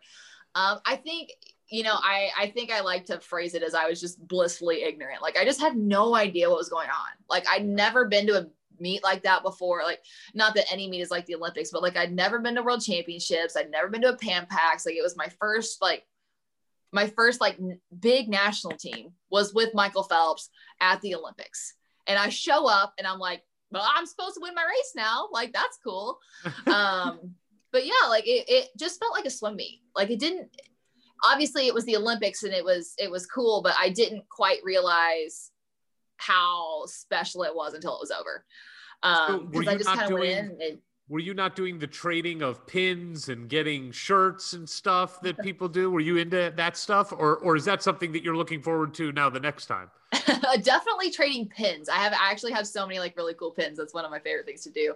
Um, but yeah, like uh, the swimmers don't go to the opening ceremonies typically just because it's like the day uh, the day before competition. Ah, Um, and it's like a it's like an eight hour event. A lot of people don't realize that, but it's you know you got to get ready and then you got to get all of the athletes to the village or from the village to the stadium, which was I don't know 45 minutes away from the village mm. and then you have to stand there for an hour and then you have to stand for the three hours that the opening ceremony takes and then you have to stand another hour to get on the bus and then you have another hour on the bus and then you have to get back to the village so um, for the athletes that are competing the first week uh, so the swimmers the gymnasts we don't go to opening ceremonies so we just kind of sit in the village and watch on tv um, what, I never realized that. Does that do yeah. you feel cheated?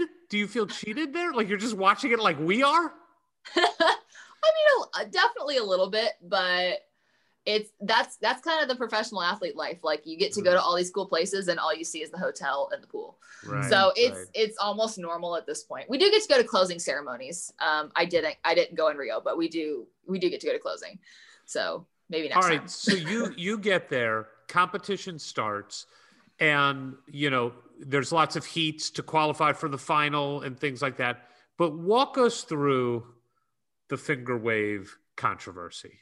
Walk us through what happened, the origin of that, and and I've got some quotes from you from at the time that are just beautiful. But you you go ahead and tell us the story of it. I'm sure my my teenage quotes are are absolutely fantastic. Uh, but yeah, basically, I'm probably gonna say these word for word because I feel like I've said it so many times. Yeah, I'm sure. Um, but yeah, so I I was I was watching my semifinal and He like throws up this number one. And I was like, dude, like I haven't even swam yet. What are you talking about? Um, yeah, and I'm kind of just like joking, like at the TV, like, yeah, haha, okay, whatever.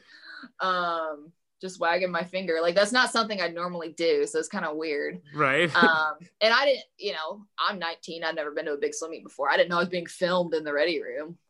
Um, so there's like a GoPro hiding in the corner of the ready room that looks like a jail cell because nothing was finished in Rio. Um, yeah, and they like caught me wagging my finger, and then and then NBC's like, ah, you just wait, we're gonna put it slow mo. Ah, God, yeah. So yeah, so then I like got out of my, I swam my semifinal and I beat Yulia because she's, bleh. and um, and I like throw it up. I was like, yeah, like I won. Let's, let's go. Um, and then I yeah, and then I got out and walked over for my interview. And they're like, well, what was the finger thing about? And there's like a brief, like a split second, you can see my eyes like go, oh no, they caught me. right. Um, and then yeah, at that point, at that point, it was just like, well, you know, what the hell? I'll just, I'll just kind of go for it. And I was like, well, you know, like she's cheating, and I don't like that, and let's go race tomorrow. Basically, is what I said. Um, Did you have any pers- words with her directly? oh, none, absolutely none. Um, and yeah, and then and then for some reason that blew up because I was like, I don't like racing cheaters. Like you can ask any 10 year old in the world if they want to play or race a cheater, and they're like, no. But it, it went viral for some reason because I had started the second Cold War apparently. Yeah. Yeah. your your inst your insta blew up by the time you got back to the village, right? Like 35,000 new followers. Yes. Insane. Like my phone was like blowing smoke. It was nuts. Yeah. so Yeah. so Did you then- enjoy it though? Did did was part of you like I know it's overwhelming probably when it's happening, but you seem to be the kind of person that revels in it a little bit. So were you enjoying that part of it? Um, I don't think I knew how to handle it. I think I was enjoying it at the moment. Um, I didn't realize what I what had happened. I didn't like realize what I had done and like how it had blown up. Especially like I got back to the village and I was just eating dinner. Like you don't really have Wi-Fi in a foreign country, especially in Brazil. Right. And one of my one of my friends like came stomping over and she's like, Lilly! I was like, oh, hey, like? She's like, check your phone. I was like, what? Like, check your phone. And then I I saw and I was like, Samuel L. Jackson just tweeted at me. what did he tweet? What did he say? Uh something quite profane. I can't quite remember, but something like back that shit up, King. Let's. Yeah. Something like that. Well, Yeah, so but- then you're over, you know, now it's time for the finals with Yulia in the pool with you, but first you're in the ready room and and the images of you just staring into the back of her head. I thought I saw smoke coming off the back of her skull. Is that is that something you're consciously doing to psych yourself up, to psych her out, or you just kind of blacking out at this point, getting ready to win a gold medal? Um, I was definitely blacking out at that point, but it had a purpose. So I was like kind of blacking out, but I was very intentional with what I was doing. Um, I am I am like a woman possessed in the ready room when I need to be. Um, and it's something I I can just turn on. Like if I if I really feel that I have to do that, I can I can freak people out in the ready room and like the race is over before we get out there. And it's pretty it's quite incredible in my opinion. Like I've never really seen anyone else do that other than maybe Michael Phelps. Lilly, you are Mike Tyson. No, you are. Like I look, Mike I Tyson. haven't eaten any ears. No, no, you haven't eaten any ears. But Yet, but yet. yeah, yeah, you, your career is young. Um, he, Mike Tyson, was known for psyching the other person out before the bell rang. The way he would look at them, it was intentional. He knew that he had an aura about him, and he could scare the person. And and as you know, like when you're talking about racing, and and you have world records, and you win gold, and you win consistently, but the margin of difference between winning and losing in swimming is ridiculous. It's faster than a blink of an eye. So if you can gain any advantage at all, right, you do it. And you are Mike Tyson. You're the Mike Tyson of the swimming world. I love it. Well, and and functionally, does that does that tighten up your opponent in terms of like what what's why does that physically translate to the the pool do you think that's it it just kind of tightens them up so they can't swim quite as fast as they might be able to I I personally think swimming is so mental. Um, just because uh, just you know all around in swimming we have so much time by ourselves and in silence so Mm. there's so much time to think and if i've got you thinking i'm going to get my ass kicked before the race starts like you're probably going to be thinking that in the water. Mm. so that i don't know. It's something I, I figured out i could do at an early age. Like i i just read body language really well and like i can see if we're sitting in the ready room and you're you've got your head down and you're listening to your music and you're like so closed off you're probably really nervous Mhm. and i can i can just tell like it, it, i don't know why i've always been able to do that but i i can tell when someone's nervous and i can tell how they're going to perform just purely based on their body language in the ready room and then i use that to my advantage This is probably a stupid question at this point, but it was was there even a seed of doubt in your mind that you were going to win the gold medal? none Okay, so you're swimming and you get to the end of the race, or while you're swimming, are you conscious? I've always curious about this with swimmers. Are, there's so much going on. Do you know how far ahead, behind? Like, how do you know you Or- peak don't you i've seen you peaking I before you do? and that doesn't slow you down? oh it probably does but i do it anyway um, So walk us through that race. Like, what's in your head, and at what point do you know I'm going to win the gold medal? yeah honestly like i don't remember anything about like the first three quarters of that race um i i, I went out like a banshee. I went out like an idiot. Um because why not? Yeah. and uh hit the turn ahead so that was pretty normal. And then uh i think i don't know if i started to die or not. I didn't think i was dying. It looked like i was dying on the video but i felt fine. Um and then i think about 15 meters out of the finish i knew i had it. Like i could see her and i could see that she wasn't gaining on me. Like use a lot of peripherals Yeah. uh, uh, but I, I could tell she wasn't going to catch me. So um, I, I think about 15 meters out, I'm like celebrating in my head already. yes. And then you Yeah. hit the wall. well, uh, I was just going to say during the race and races in general, uh, it sounds like pacing yourself is a big part of what what you have to train and almost have an internal uh, barometer of how fast you're going. Mhm. And and so when you say you went out like a banshee and maybe that wasn't that smart, when you were preparing mentally, getting ready for the race in the heats leading up to it, is that something where like this is about where I want to be at each leg of the race? And so in this particular case, you're like, oh, I'm I'm burning a little hot out of the gate.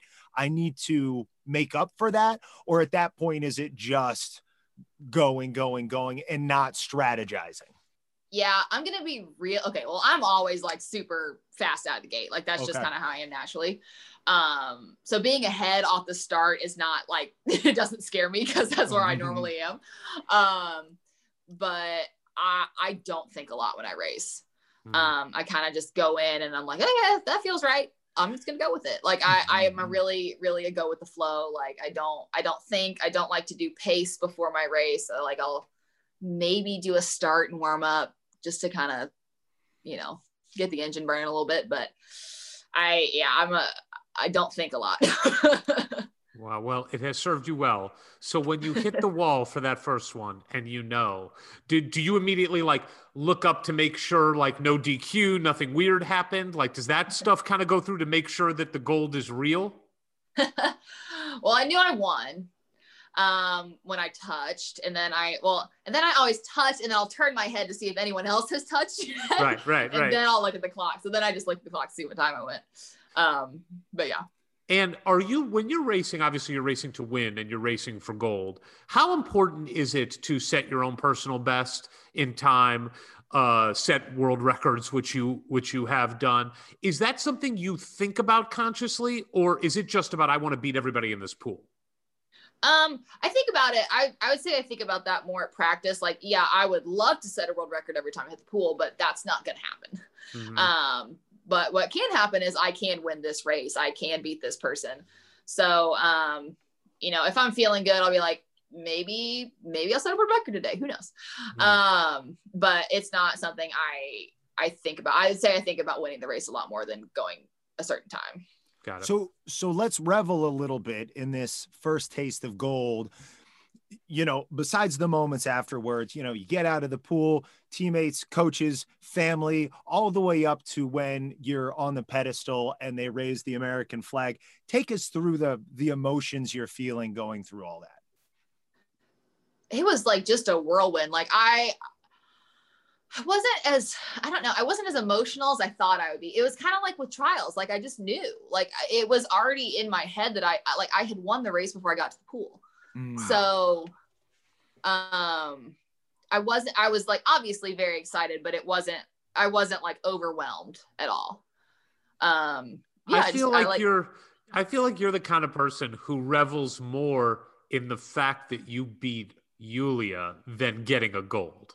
Yeah. I love that. You are my favorite athlete of all time. I mean, you you look, one of the quotes that I had from you which I love is and again, you were 19 at the time. So let's also Uh-huh. let's also take into account the fact that look, you're not old now. You're 23. But when you're 19 and it's your first taste, I mean, look, when I was 19, Yeah. I was as stupid as could be. So it's like and I haven't progressed that much since. But you, you just it's I think it's harder for a young person to take in the weight of what's happening Right. around them. right. But you said uh people probably think I'm serving it up a little bit, but that's just that is just how I am. That's just my personality. I'm not this sweet little girl. That's just not who I am. and and I love the confidence. Look, your parents deserve a ton of credit here because they clearly raised a super confident, you know, young woman with incredible self-esteem who doesn't give a shit about the world around her. She's just got her mind to something and she's going to go do it. And the hell with you if you don't like how she does it. So, which by the way is what makes you an American hero because it is. I mean, we love that spirit and we don't see it enough, especially in the Olympics when just to go mm-hmm. on a little diatribe here for a second. Look, we all know that gymnastics is a big thing in, in the Summer Olympics, and that the gymnastics team, especially the female gymnastics team, is put up as like this is the biggest thing of the event. And they're robots. I mean, they have historically been robots. And look, there's a lot of bullshit behind the scenes that is horrific when it comes to that. I'm, I'm hoping none of that exists in the US swimming world. Not to my knowledge. Good. but but they are robots they they have been trained to be robots they have very little personality that we ever get to see and so when someone like you comes along as an american it's like that is what americans are. We're brash. We're outspoken. And for us to shut that all down when it comes to the olympics just seems wrong. So it's why i think you've hit such a touch point with so many people because you're willing to just be yourself. And and i love it. Well, thanks. I mean, you know, it's so much easier to just be honest and speak your mind than to hold back like oh i'm gonna hold back all these little lies that i thought about. Like i'm not gonna get out of the if i had a bad race i'm not gonna get out of the pool and say oh well i'm i'm happy with it. Like that's not how that's no you're not. Like don't Right. lie. You're not happy with it. Totally. Um Well, you know? and and and maybe Totally. wa- want to speak a little bit to a double standard that has long existed for cocky confident male athletes as opposed to female and how you and the likes of the women's soccer team now are helping Mhm. change that what what you know Good to you i think that's just more a natural outgrowth of who you are but do you feel like we're entering into an era where female athletes are just going to be much more inclined to speak their mind and not be an outlier like you are? right i think we're definitely heading in that direction thank the lord yeah I was like the redheaded stepchild in 2016. Like, oh my God, she has opinions. Um, yeah, I mean, I I was called some horrible, horrible things. Like there was a Hmm. I, there was an article. I don't it I don't know what it was on. It was definitely from an American news outlet though that was like Lilly King is ruining the spirit of the Olympics, and I was like, really for calling out someone who shouldn't even be here in the first place. Wow. Um, but yeah, I mean, it's it's refreshing. Like, I'm sorry, you're a competitor. Like, you're an athlete. Like, your job is to compete. Like, don't act like you're not competitive. Like, let's not pretend. I know what's going through your head. Like, you don't have to hide it. It's okay. it's not a big deal. Somebody needs to make the Michael Jordan meme, but with Lilly. And I took that personally. Yeah, exactly. It's like, exactly. we're gonna we're gonna tweet that out before this episode goes out. We will we will come up with the Lilly King version of that. so Um, I want to ask though, so you win gold individually, and then you win gold as part of a relay team. Now, I always thought, like in an individual sport from afar, like swimming is, that when you do get a chance to be on a relay team and win gold as a team, that has to be incredibly special because you get to celebrate it genuinely with three other people. What was that moment like for you, and how did it differ from winning it individually? yeah it was it was very different it's one like you go into those relays and it's one of the great things about being american is like we know we're going to win the medley relay. Like that's just how it happens. Um so yeah it was just it was really cool. It was a very interesting group of people. Um so kathleen baker myself um, and Simone Manuel, we're all like the same age, and we're like, it's our first Olympics, and we're almost done. And then Dana Vollmer, um it's her third olympics like she has a child and then she's like looking after the three of us like trying to get us to the ready room. Um like basically strolls us down to the ready room. Uh, but, One of you's in a baby um, Bjorn in the front. yeah pretty much. Um yeah it was just cool. It was you know it again it's so much more fun like with a group of people. Like it's Yeah. just it's just different. It's like um you know you're just you're just by yourself when it's your individual race but it's it's just a lot more fun when it's with a group. And um it was actually the thousandth gold medal won for the us ever. So it was like just a really lucky like pick of the draw that we got. We were the thousandth gold medal. So um that's, That's one of my fun facts. That's awesome. I'm a little curious about how you do practice for that though, because you're all coming from different places around the country. And then Mhm. after the trials, it's like, okay, it's you four probably with a couple alternates. Mhm. So, uh, how do you squeeze in time to even just do, do you you need to practice with different individuals, or is it like what you do is the exact same and you just have to wait for the person ahead of you to touch the wall?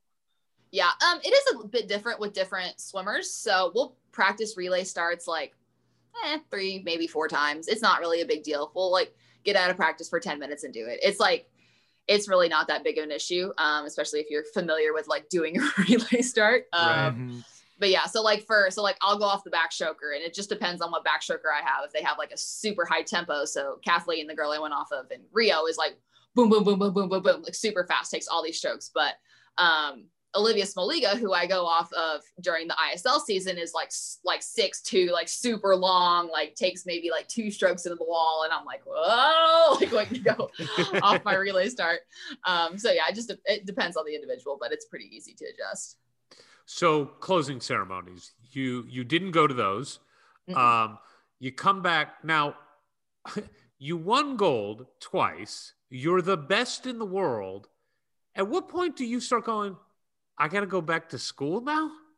Like, are you excited to go back to Bloomington, or are you like, maybe it's time? Like you talked about the idea of maybe going pro. What Mhm. what brought you back to Bloomington instead of just going?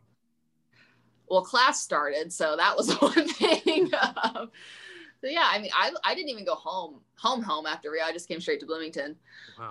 um and yeah i had like four or five days and then class started so yeah i just like kind of went back to normal Okay, Uh, but wait, wait, wait. yeah, Normal. No way. Well, well, well, when you walk into one of those classes, what kind of reception do you get? okay i was really lucky because okay so i majored in pe and we had a super small major like there were 12 of us total i think all across all four years Okay. so like i was in most most of my classes were really small and with the same people i had classes with the year before. Um so that was pretty lucky. Um but yeah no i remember the first day like i had just moved into an apartment like i'm very 19 like imagine how dumb you were at 19 yeah.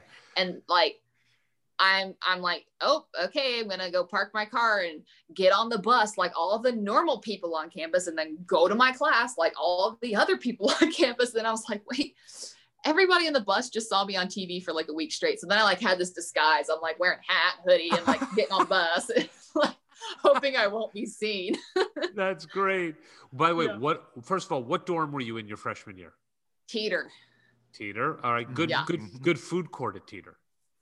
yes and right Yes, right, right, right. quad. Yeah, yeah. Right, quad. And then what apartment were you living in your sophomore year? I was at Hoosier Courts. Yes. Yeah. Well, I was a varsity villas, and uh, there was a Walnut Knolls, which doesn't exist, I Uh-huh. don't think anymore. Yeah, I but know you're talking about that. Varsity villas was my thing, uh, but Hoosier Court had a lot of friends at Hoosier Court of the Art. Hoosier Court. Yeah. All right, so you're back in school. So was it, you're just like right back into the flow? Do, was any of you like just depressed that you go from this high to just you're now in PE 201 at, at taking a class at Ballantine? Yeah, uh, I was I was not well, you know when I got back like the first month or so I was fine, and then we started swimming dual meets again, and I had swam the Olympics, and then my next meet was a dual meet against Cincinnati. so I was like, what am I doing here? I was like, why am I swimming? And they're like, just swim the meet. What's wrong with you? And I'm like, I don't want to be here. They're like, well, I don't care. Like, you have to swim the meet. Um, but yeah, I just like, I was like, I don't want to be here. I don't want to swim. I didn't want to swim uh, t- against Cincinnati. Then our next dual meet was against Texas, where we got our asses handed to us Ooh. Because I had just been playing kickball in my class for an hour. and I walked to the dual meet at the pool. so, yeah, it was. I think the dual meets really got to me for sure. And then how did you flip the switch to to just kind of settle into your life now back in Bloomington?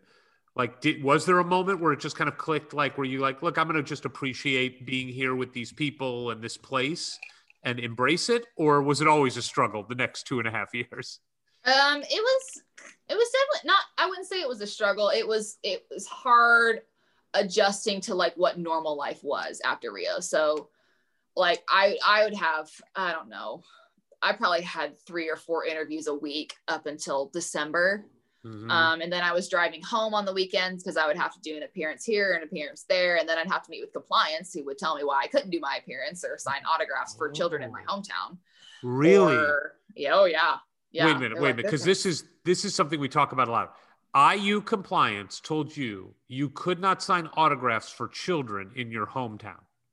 so basically i um they had an event for me right after the olympics i came home um i threw out the first pitch at a baseball game Yes. and i was gonna i was gonna sign autographs after not a big deal what's No. what's the harm in that shouldn't be anything against ncaa rules right no. But yeah they sent a compliance officer with me to make sure like no autograph hounds would be selling my autographs Oh on my ebay. I'm like guys come on. Like That's Yeah. nuts. it was wild Really nuts. yeah yeah.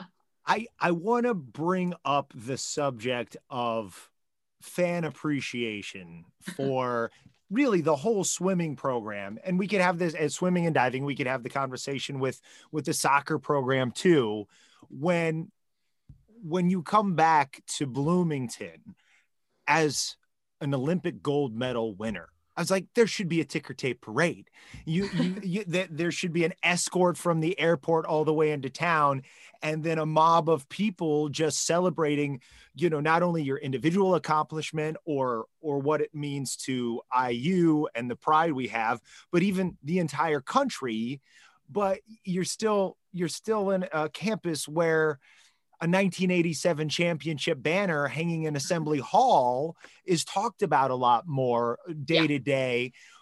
Is there some like resentment there that the IU fan base doesn't make more noise? Because I think anybody who watched the Rio Olympics was tremendously proud of you being a Hoosier, but there's still not just the same kind of public outpouring of of of congratulations and celebration. You know, no, I don't know if anybody jumped into Showalter Fountain when you won a gold medal, but Mhm. there should have been thousands. How do you guys deal with that inside uh, inside the swimming pool? yeah it it sucks i mean that's just kind of the olympic sport life like that's just kind of how we are um and it's something like we have to deal with like i'm a big deal once every four years and that's about it Mhm. um but yeah it's it's it's kind of difficult just in for me my competitiveness like in terms of like for example i'm not going to name the athlete but i was being me and another athlete were like being compared as the greatest athletes IU had ever seen. Me and another basketball player. And I was like, don't even com- start comparing me to that person because you don't like you have no concept of what the Olympics are and like what I just did relative to what that person has done playing basketball. Like, let's not even begin to compare.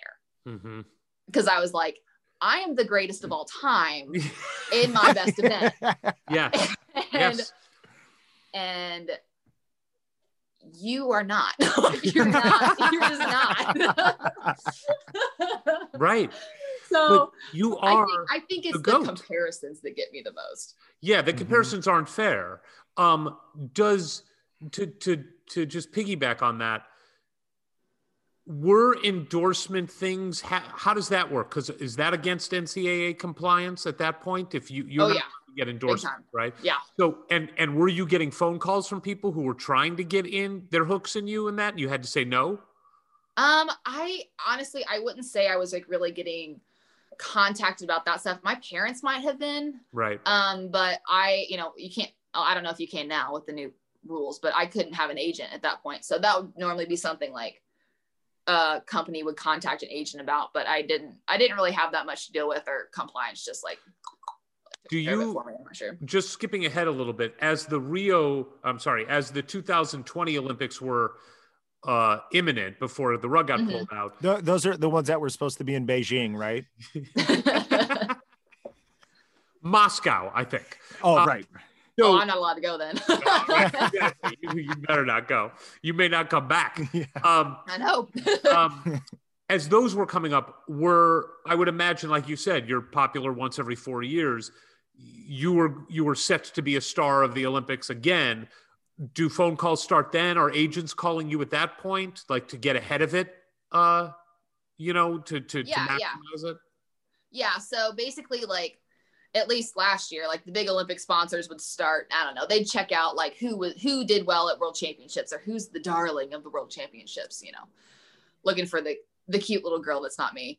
Um, but yeah, I would say it starts around that point, and then um, actually November of 2019, we did like a huge um, photo shoot, video shoot out in in LA um, that was supposed to be like the promo shoot for the Olympics. Mm. So when you see all of the similar things on on NBC, like I think with Rio, they were all like dancing or doing something with the samba dancers. Yeah. Um, that would be that was like that photo shoot. So we we did that already, um, and, and a lot of sponsors and stuff kind of come. Are that, they going to keep that for this coming year? Or are they going to do another one with you? I I think they're going to keep that one. they're just going to surgical. They're just going to put in masks in in CGI. You all have to probably. That's probably what they're going to do. I wanted to just take a, a, step back to that decision again to to be just another normal student at IU.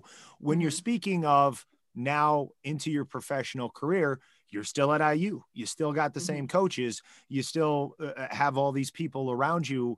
What what was the the deciding criteria of you're like, yeah, I do want to take these PE classes uh, because I I I still want to have the the the conference and NCAA mm-hmm. competition. Mm-hmm. Maybe now, even if it's if it's lesser most of the time, it's better than what I would be doing in between professional meets. Mm-hmm. I think um, there were two main factors in my decision to keep swimming for IU. Um, the first one being that I signed to swim for four years. Like I signed on for four years, and if I had bailed, like I don't think I ever would have lived that down. Mm-hmm. Um, I would have, I would have like truly felt horrible about that for a really long time. Mm. Um, and then the second reason being, I never would have graduated if I had turned pro. I never would have gone back to school.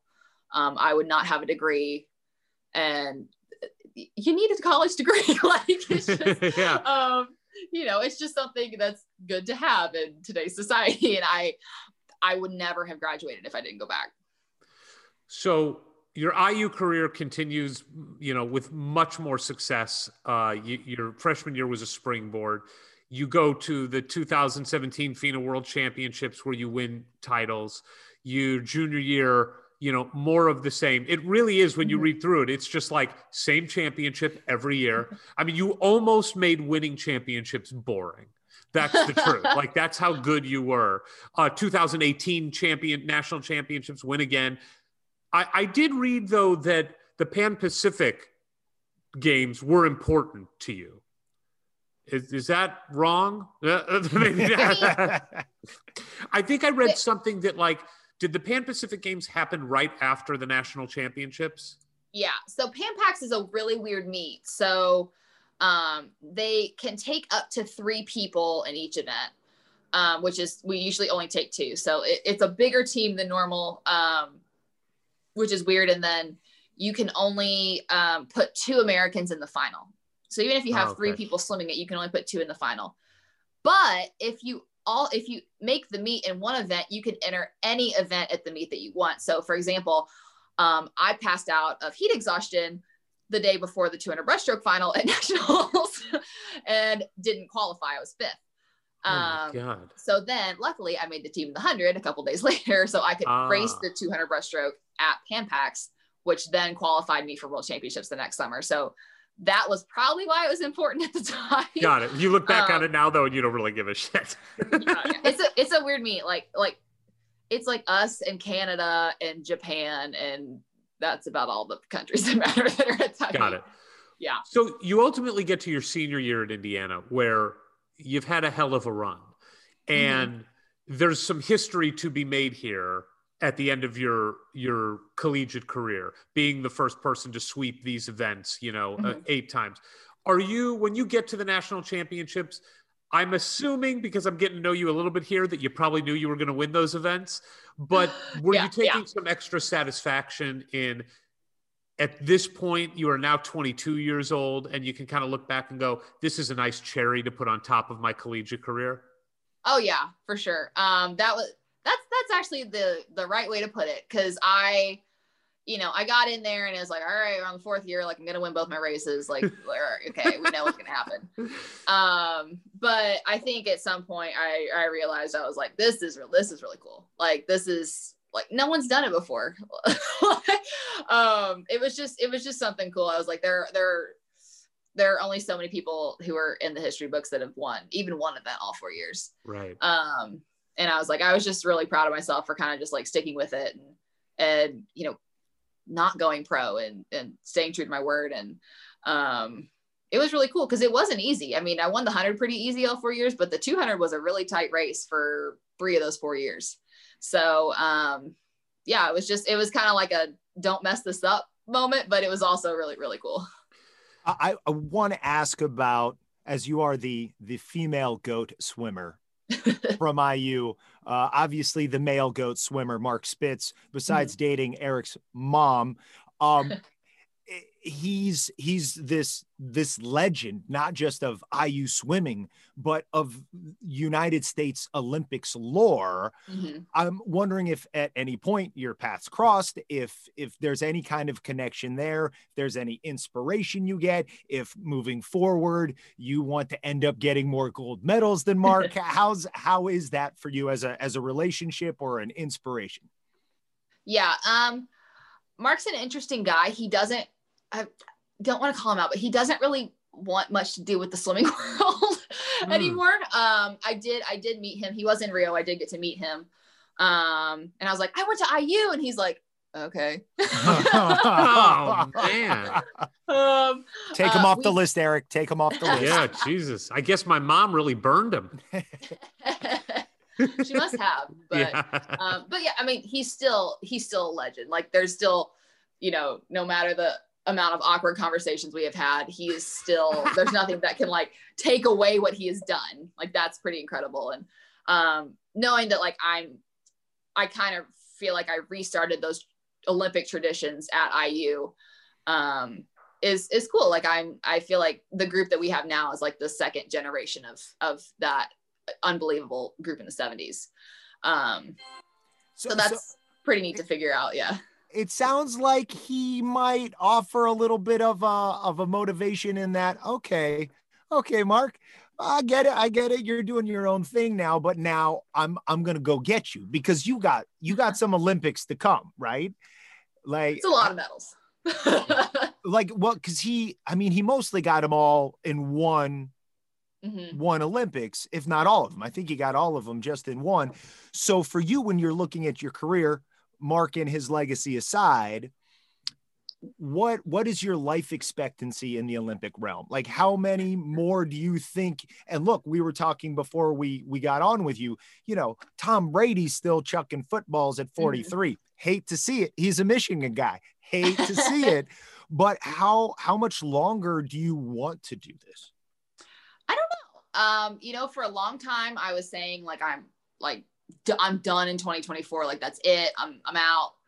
Um, but I don't think that's the case anymore. Um, you know, I think uh, especially like with with the ISL being a new thing, hopefully it continues. Um, I think that's bringing a lot of a lot more opportunities for being a professional swimmer where it's Right. actually feasible to like have a living um, where before like if you weren't an olympic medalist like you probably had to get a second job um, so yeah i don't know um, definitely definitely through 2024 2028 i'll be kind of old at that point so um, Oh, we'll see Lilly, but- Lilly, ease up, ease up. In 2028, you're going to be 31. Okay. yeah have you how many 31 year old swimmers have you seen Yeah.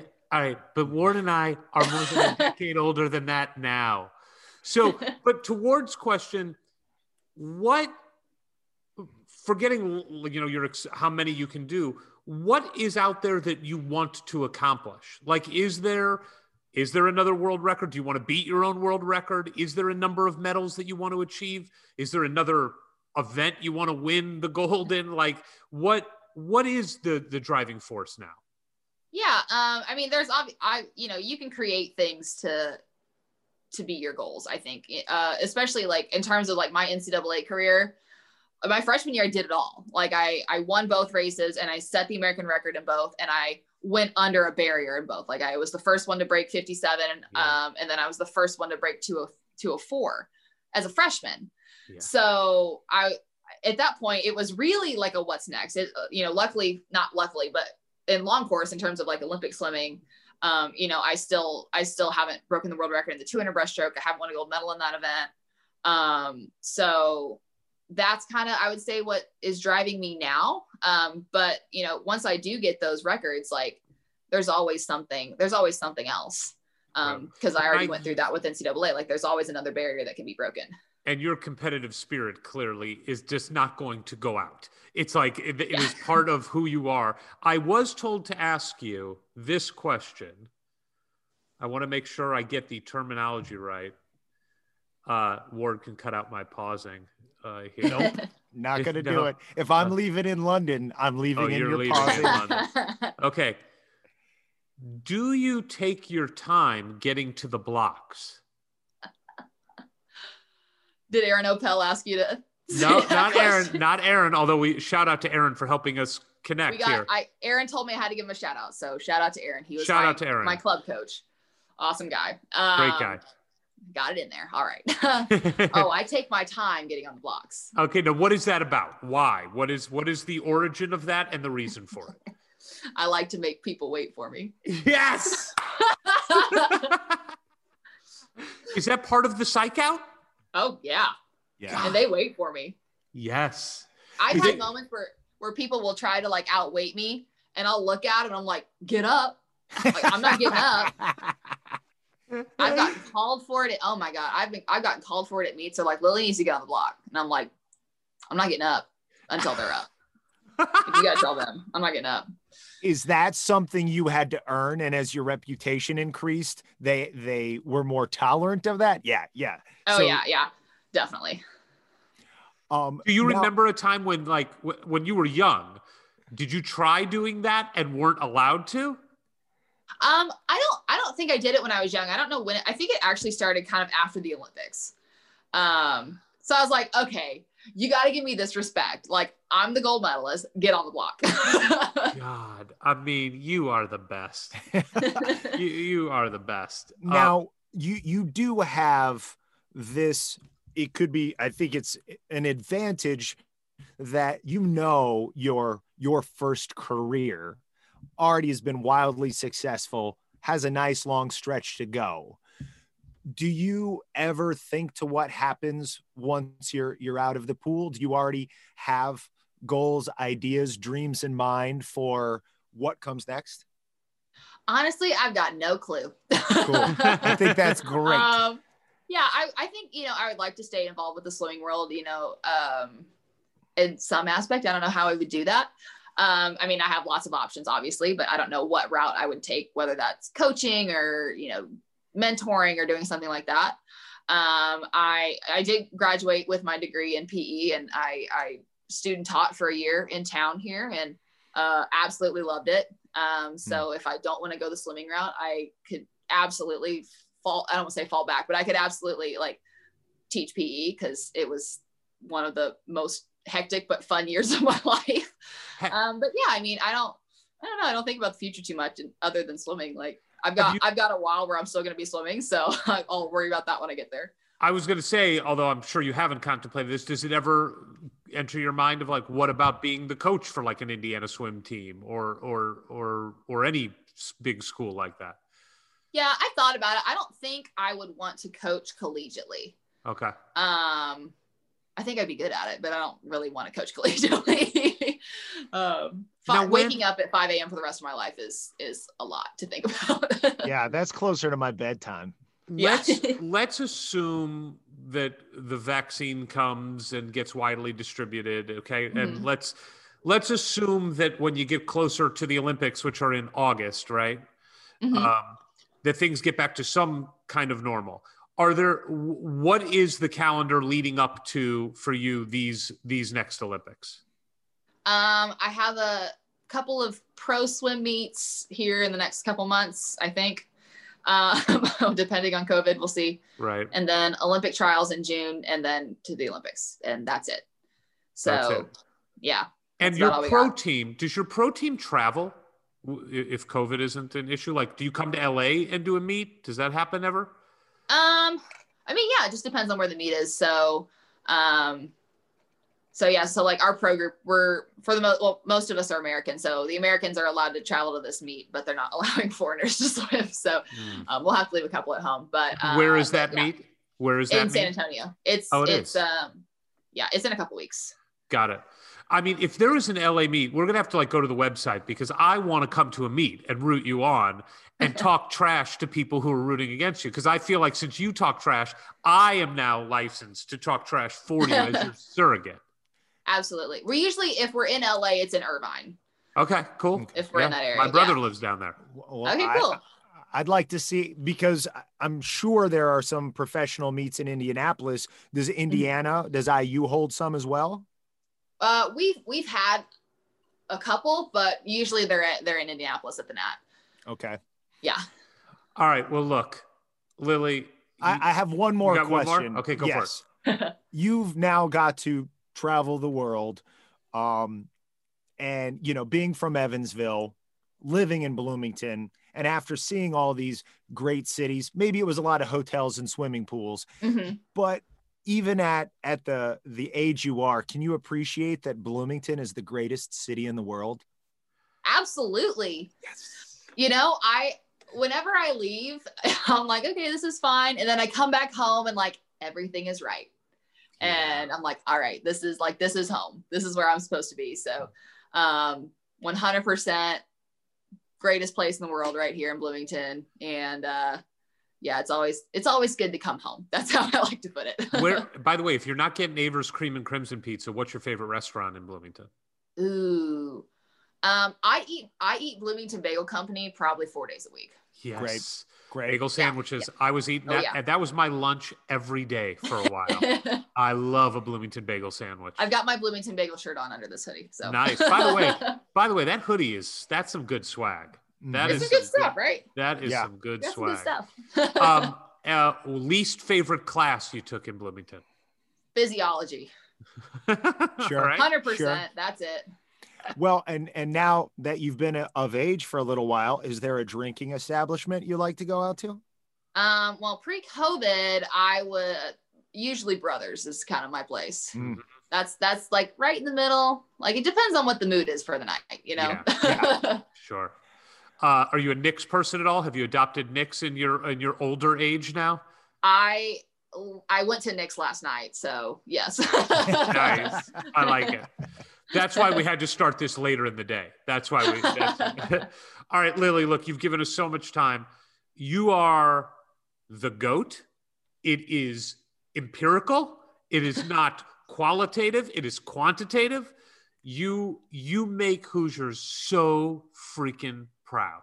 You really do. We take such incredible pride in your accomplishments, and we want to sing your praises more than once every four years because what you've done is is astonishing, and and it's something that Ward tells his daughter about. I tell my kids about, and your name is going to be synonymous with excellence in in the sport forever.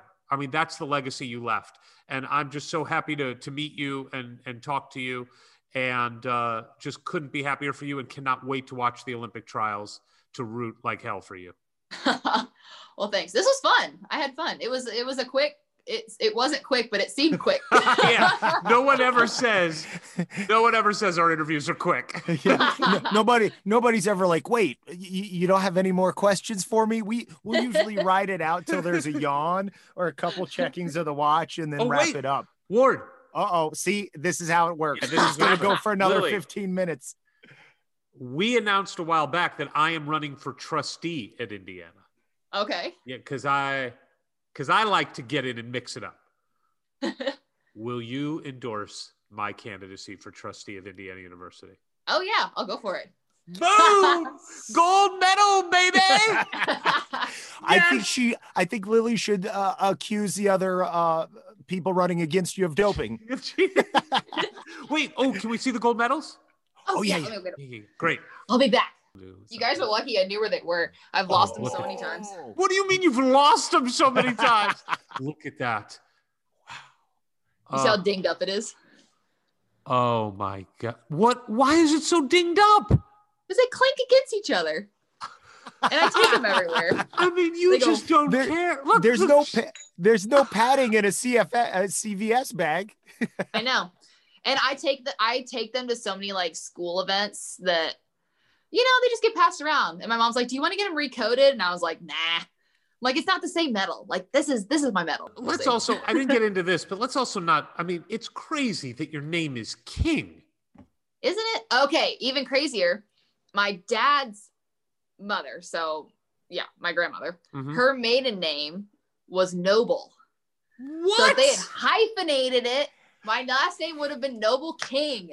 Oh my God. You got to just do we- start marketing that. What do we Right. say? Royalty. This is know. Hoosier royalty we are I here know. with. You are the best. Thank you so much for your time. Good luck in everything. And we are huge, huge fans of yours. Cool. Thanks, guys. I mean, she's so badass. But but but not at the cost of being super fun. No, Super but badass fun. people are fun. Yeah, yeah, yeah, sure, sure. In terms of just the persona she got because of staring this person down and calling them out for doping, it's it it doesn't it- it's not like she carries this this brooding fire around with her right. and wants to like, you know, just scare everybody she's talking with. Like that's that's just a good time hanging out with Lilly King. Totally. You know, it, it reminds me to go a, a quick detour. Our old acting teacher, Howard Jensen, Rest his soul. rest his soul. I remember once he was talking in an acting class about like the best actors in the world, you know, the best actors that are working in movies. And people were just in the class throwing out names. What about this? What about this? And he's like, he's like, you guys are just throwing out really good actors. He goes, there's a difference. He's like, there's great actors that like can disappear into a character, you know, and they're amazing. And clearly there's a role for them and they're incredible. But then there are bona fide superstars. And he started naming like De Niro and Pacino and you know, like the the, the just the, the stars, Nicholson. And he's like, the difference is that while they're doing their craft and they're committed to it, they're also letting you know how much they love doing it. Mm-hmm. There's like a little bit of a spark to it that separates it, right? And that's who she is. It's like, yeah, she's staring the person down. She's not going to get on the blocks until you get your ass up there because she knows it is a bit of a performance. It is a bit of let's have fun with this stuff. And she owns it in a way that you, as a fan, desperately want people to own it, right? It's like she's phenomenal. It's the authenticity, which is what, oh, and uh, for a great actor or for a great athlete, it's what draws you to them. It's there's anybody who's great and does something in this amount of time is like, wow, that's very impressive but you're not necessarily invested with them personally. With Lilly, I think we all would have invested in her just because she's an Indiana Hoosier.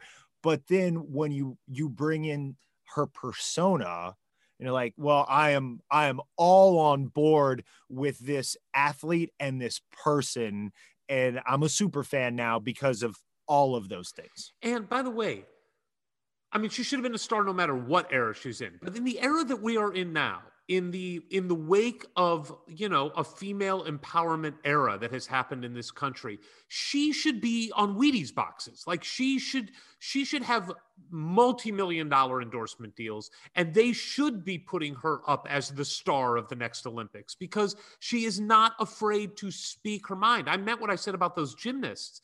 Like I used to have them on talk shows. You know, they would always be pitched to me. And I after like I got one or two of them on, I'm like, I don't want any more of these people on the show. They're not media media trained to death. Yeah, yes. I do wonder when you talk about her being on Wheaties boxes, because when she was talking about coming back from Rio and just being a regular IU student again, it did seem crazy to me that it was that that much of a drop off and she was doing interviews and appearances and stuff like that. So it's not like people forgot who she was, but I wonder if society has come far enough that that outspokenness has prevented anybody from wanting to get involved. Now, she did continue her NCAA career. So clearly that had to factor into it of attracting sponsorships or anybody else who would want her to be the face or voice of what they're doing. But I I hope we get to see some more of that personality in Tokyo. And when she's coming back unencumbered by NCAA compliance, I really do hope that she can become more of a national figure year round because not only because she rep- represents the university so well and the country so well, but I want my daughter to be constantly Yes. reminded of her because. I, th- like, look, I could tell my daughter 15, 20 different amazing facts about most of the guests we've had. And all she knows is that it means a lot to dad. But when I told her last night, who was on the show today, her eyes lit up. She was she was into it and she she wants to know how this interview went and I will be delighted to tell her about it because you said Lilly's everything you would want to have in an athlete and I'm sorry to say but I'm at the age now where I'm like well Lilly is everything you know I would like my daughter to look up to. Yeah, I, I'm hundred percent with you. hundred percent. I do think. Look, the Olympics were four years ago that she was in. The world's changed in the last four years. You That's know? a good I mean, point. The world is in a different place, especially when it comes to how we view male-female relationships and and and roles and gender roles and things like that. And I would hope that the world will. Well, look, it's very it's very simple. I would hope that the NBC executives who are determining and the producers who to profile and who to feature and who to make a big deal out of put a big red circle around Lilly King and say, we don't need to make a star. We have a star here. Now let's just show the world and show the fans and show the viewers because there is something magnetic about that personality. And she backs it up with just winning over and over and over again. I'm telling you, the t shirt should be I made winning boring. I mean, that's she, Lilly King made winning boring. But what is Let, let's say routine. yeah, I know, but boring is more funny to say. I, I, I, I yeah, but I, I don't, I don't think it's accurate. Okay, it made winning routine is fine. It made winning unsurprising. I mean, like I'm not sure there's a T-shirt here.